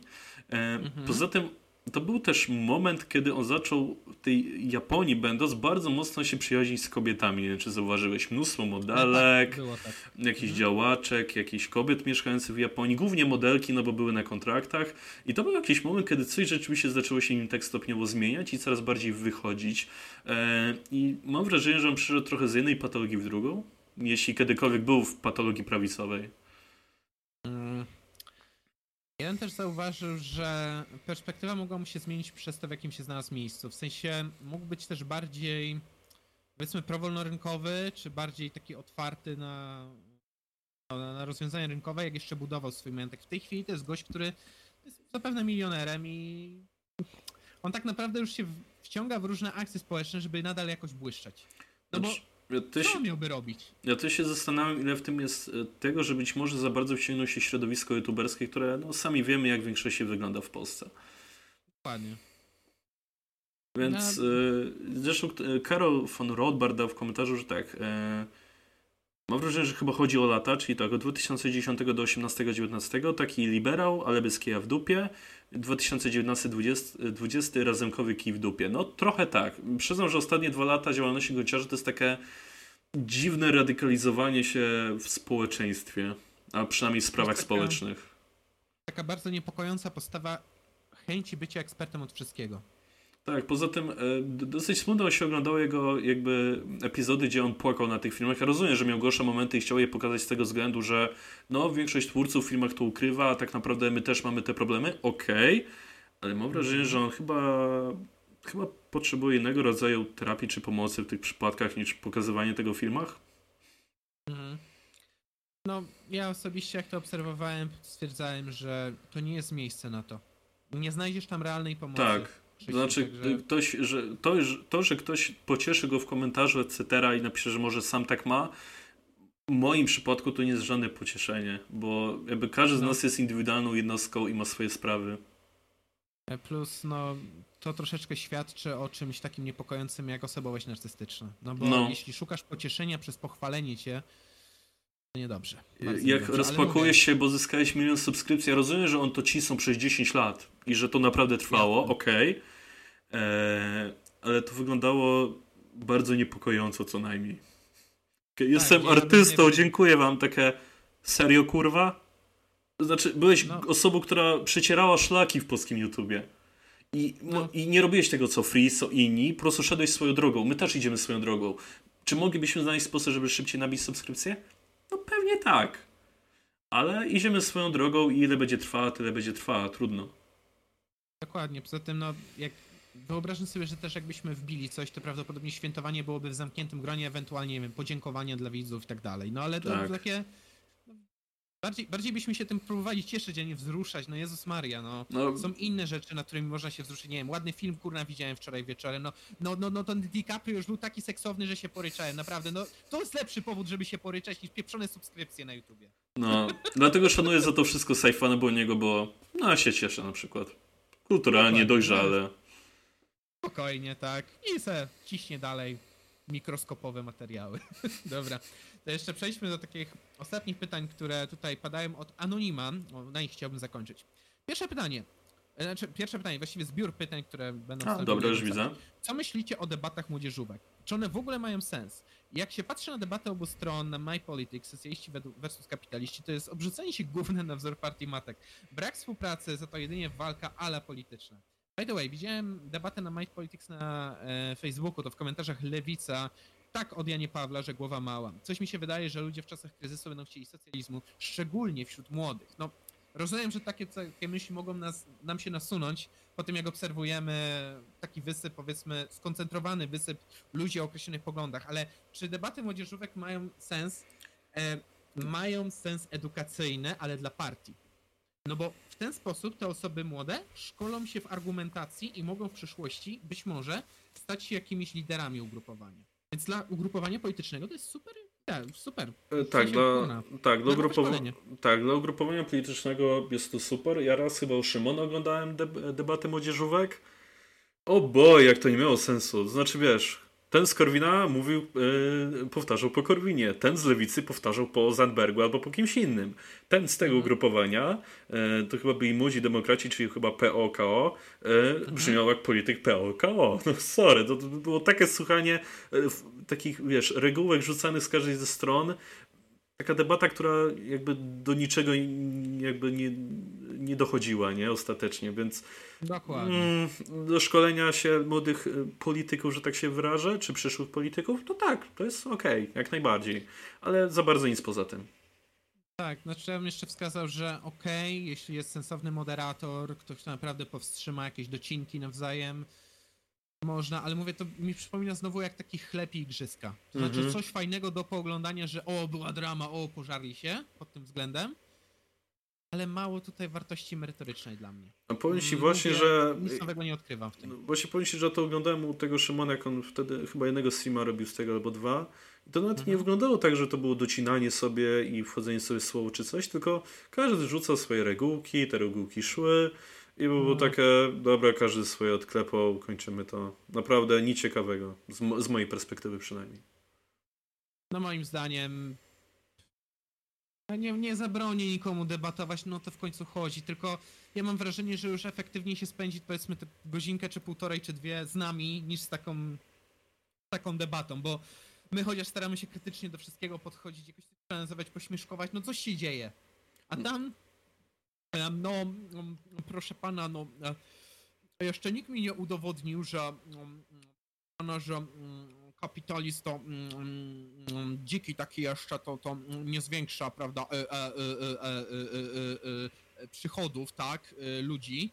A za chwilę lewica słyszymy zamki mordę, my chcemy walić wiadro Korwini 101, tak? No oczywiście przeginam, żartuję totalnie, ale, znaczy... ale no, to jest przedłużenie tych polityków tak, ale już ciekawsze o tych y, debatek młodzieżowych już były na te debaty z towarzyszem Michałem, bo przynajmniej mogłeś się pośmiać z tego, co on pierdoli do tego mikrofonu. No, nawet to, chociaż ja tego też bardzo nie lubię. No, ja też Więc- za bardzo nie oglądam, ale wiesz, no, słyszenie gościa, który neguje głód na Ukrainie, to było takie mocerne XD już naprawdę. I to już było przynajmniej, to było przynajmniej w jakikolwiek sposób zabawne czy przyśmiewcze. A w tych debatach może- młodzieżówek to mówię, rzucenie regułek. To może ja tak podsumuję cały ten wątek w ten sposób. Jak będzie popyt na takie debaty, to będzie podaż takich debat. Przestańmy się tym wreszcie interesować, to może przestaniemy i obserwować takie, no mówię, społeczeństwu nic nie wnoszące debaty, za to wnoszące dużo partią polityczną, bo to jest darmowe szkolenie przyszłych reprezentantów tych ugrupowań. No, No i dobra. To chyba już tyle na ten tydzień, w związku z tym pięknie dziękujemy wszystkim za wysłuchanie. Warto przypomnieć, że można nas słuchać na różnych portalach streamingowych, czy to Spotify, czy Apple, czy Google, czy kurcze podcasty nawet na naszym Patronite, gdzie też zapraszamy do wspierania nas oczywiście, czy na MPGO, bo tam też, czy na SoundCloudzie, gdzie w ogóle bazowo to wszystko udostępniamy. No, Gdzie wam wygodniej. Dokładnie. Do wyboru, do koloru. Eee, no co, do, do, w ogóle to już zbliżamy się do końca roku, ale to jeszcze, jeszcze na podziękowania e, takie końcowo-roczne to przyjdzie czas, bo dzisiaj to mieliśmy tak po prostu śmieszkowo to podsumowanie tego, co przyszło nam od YouTube'a, a jeszcze no o przemyśleniach ogólnych to wiem, za tydzień albo za dwa coś sobie pogadamy. tak. E, Em. jeśli chcielibyście, żebyśmy w przyszłości brzmieli lepiej, to zachęcamy do wsparcia na Patronite, bo w chwili obecnej zbieramy na mikrofony. Mamy chyba już 700 zł z hakiem, więc już powoli, powoli tam w dobrym kierunku idziemy. E, I cóż, e, to chyba do zobaczenia, do usłyszenia za tydzień w takim razie po prostu. E, W przyszłym tygodniu pewnie pod, nagramy ten podcast trochę wcześniej niż zwykle, czyli nie w sobotę, bo mamy plany na przyszły weekend po prostu. E, Ale cóż, jeśli macie jakieś pytania, piszcie maile, piszcie na, na Discordzie, bo tam patroni mogą zadawać pytania. E, No, resztę już znacie, więc cóż, życzymy Wam udanego przyszłego tygodnia i do usłyszenia i do zobaczenia. Hej. Sayonara. O, to, to widzę dzisiaj po japońsku. E, si, e, ja, natürlich, jawohl, absolimą. E, da. Здравствуйте, привет i elo.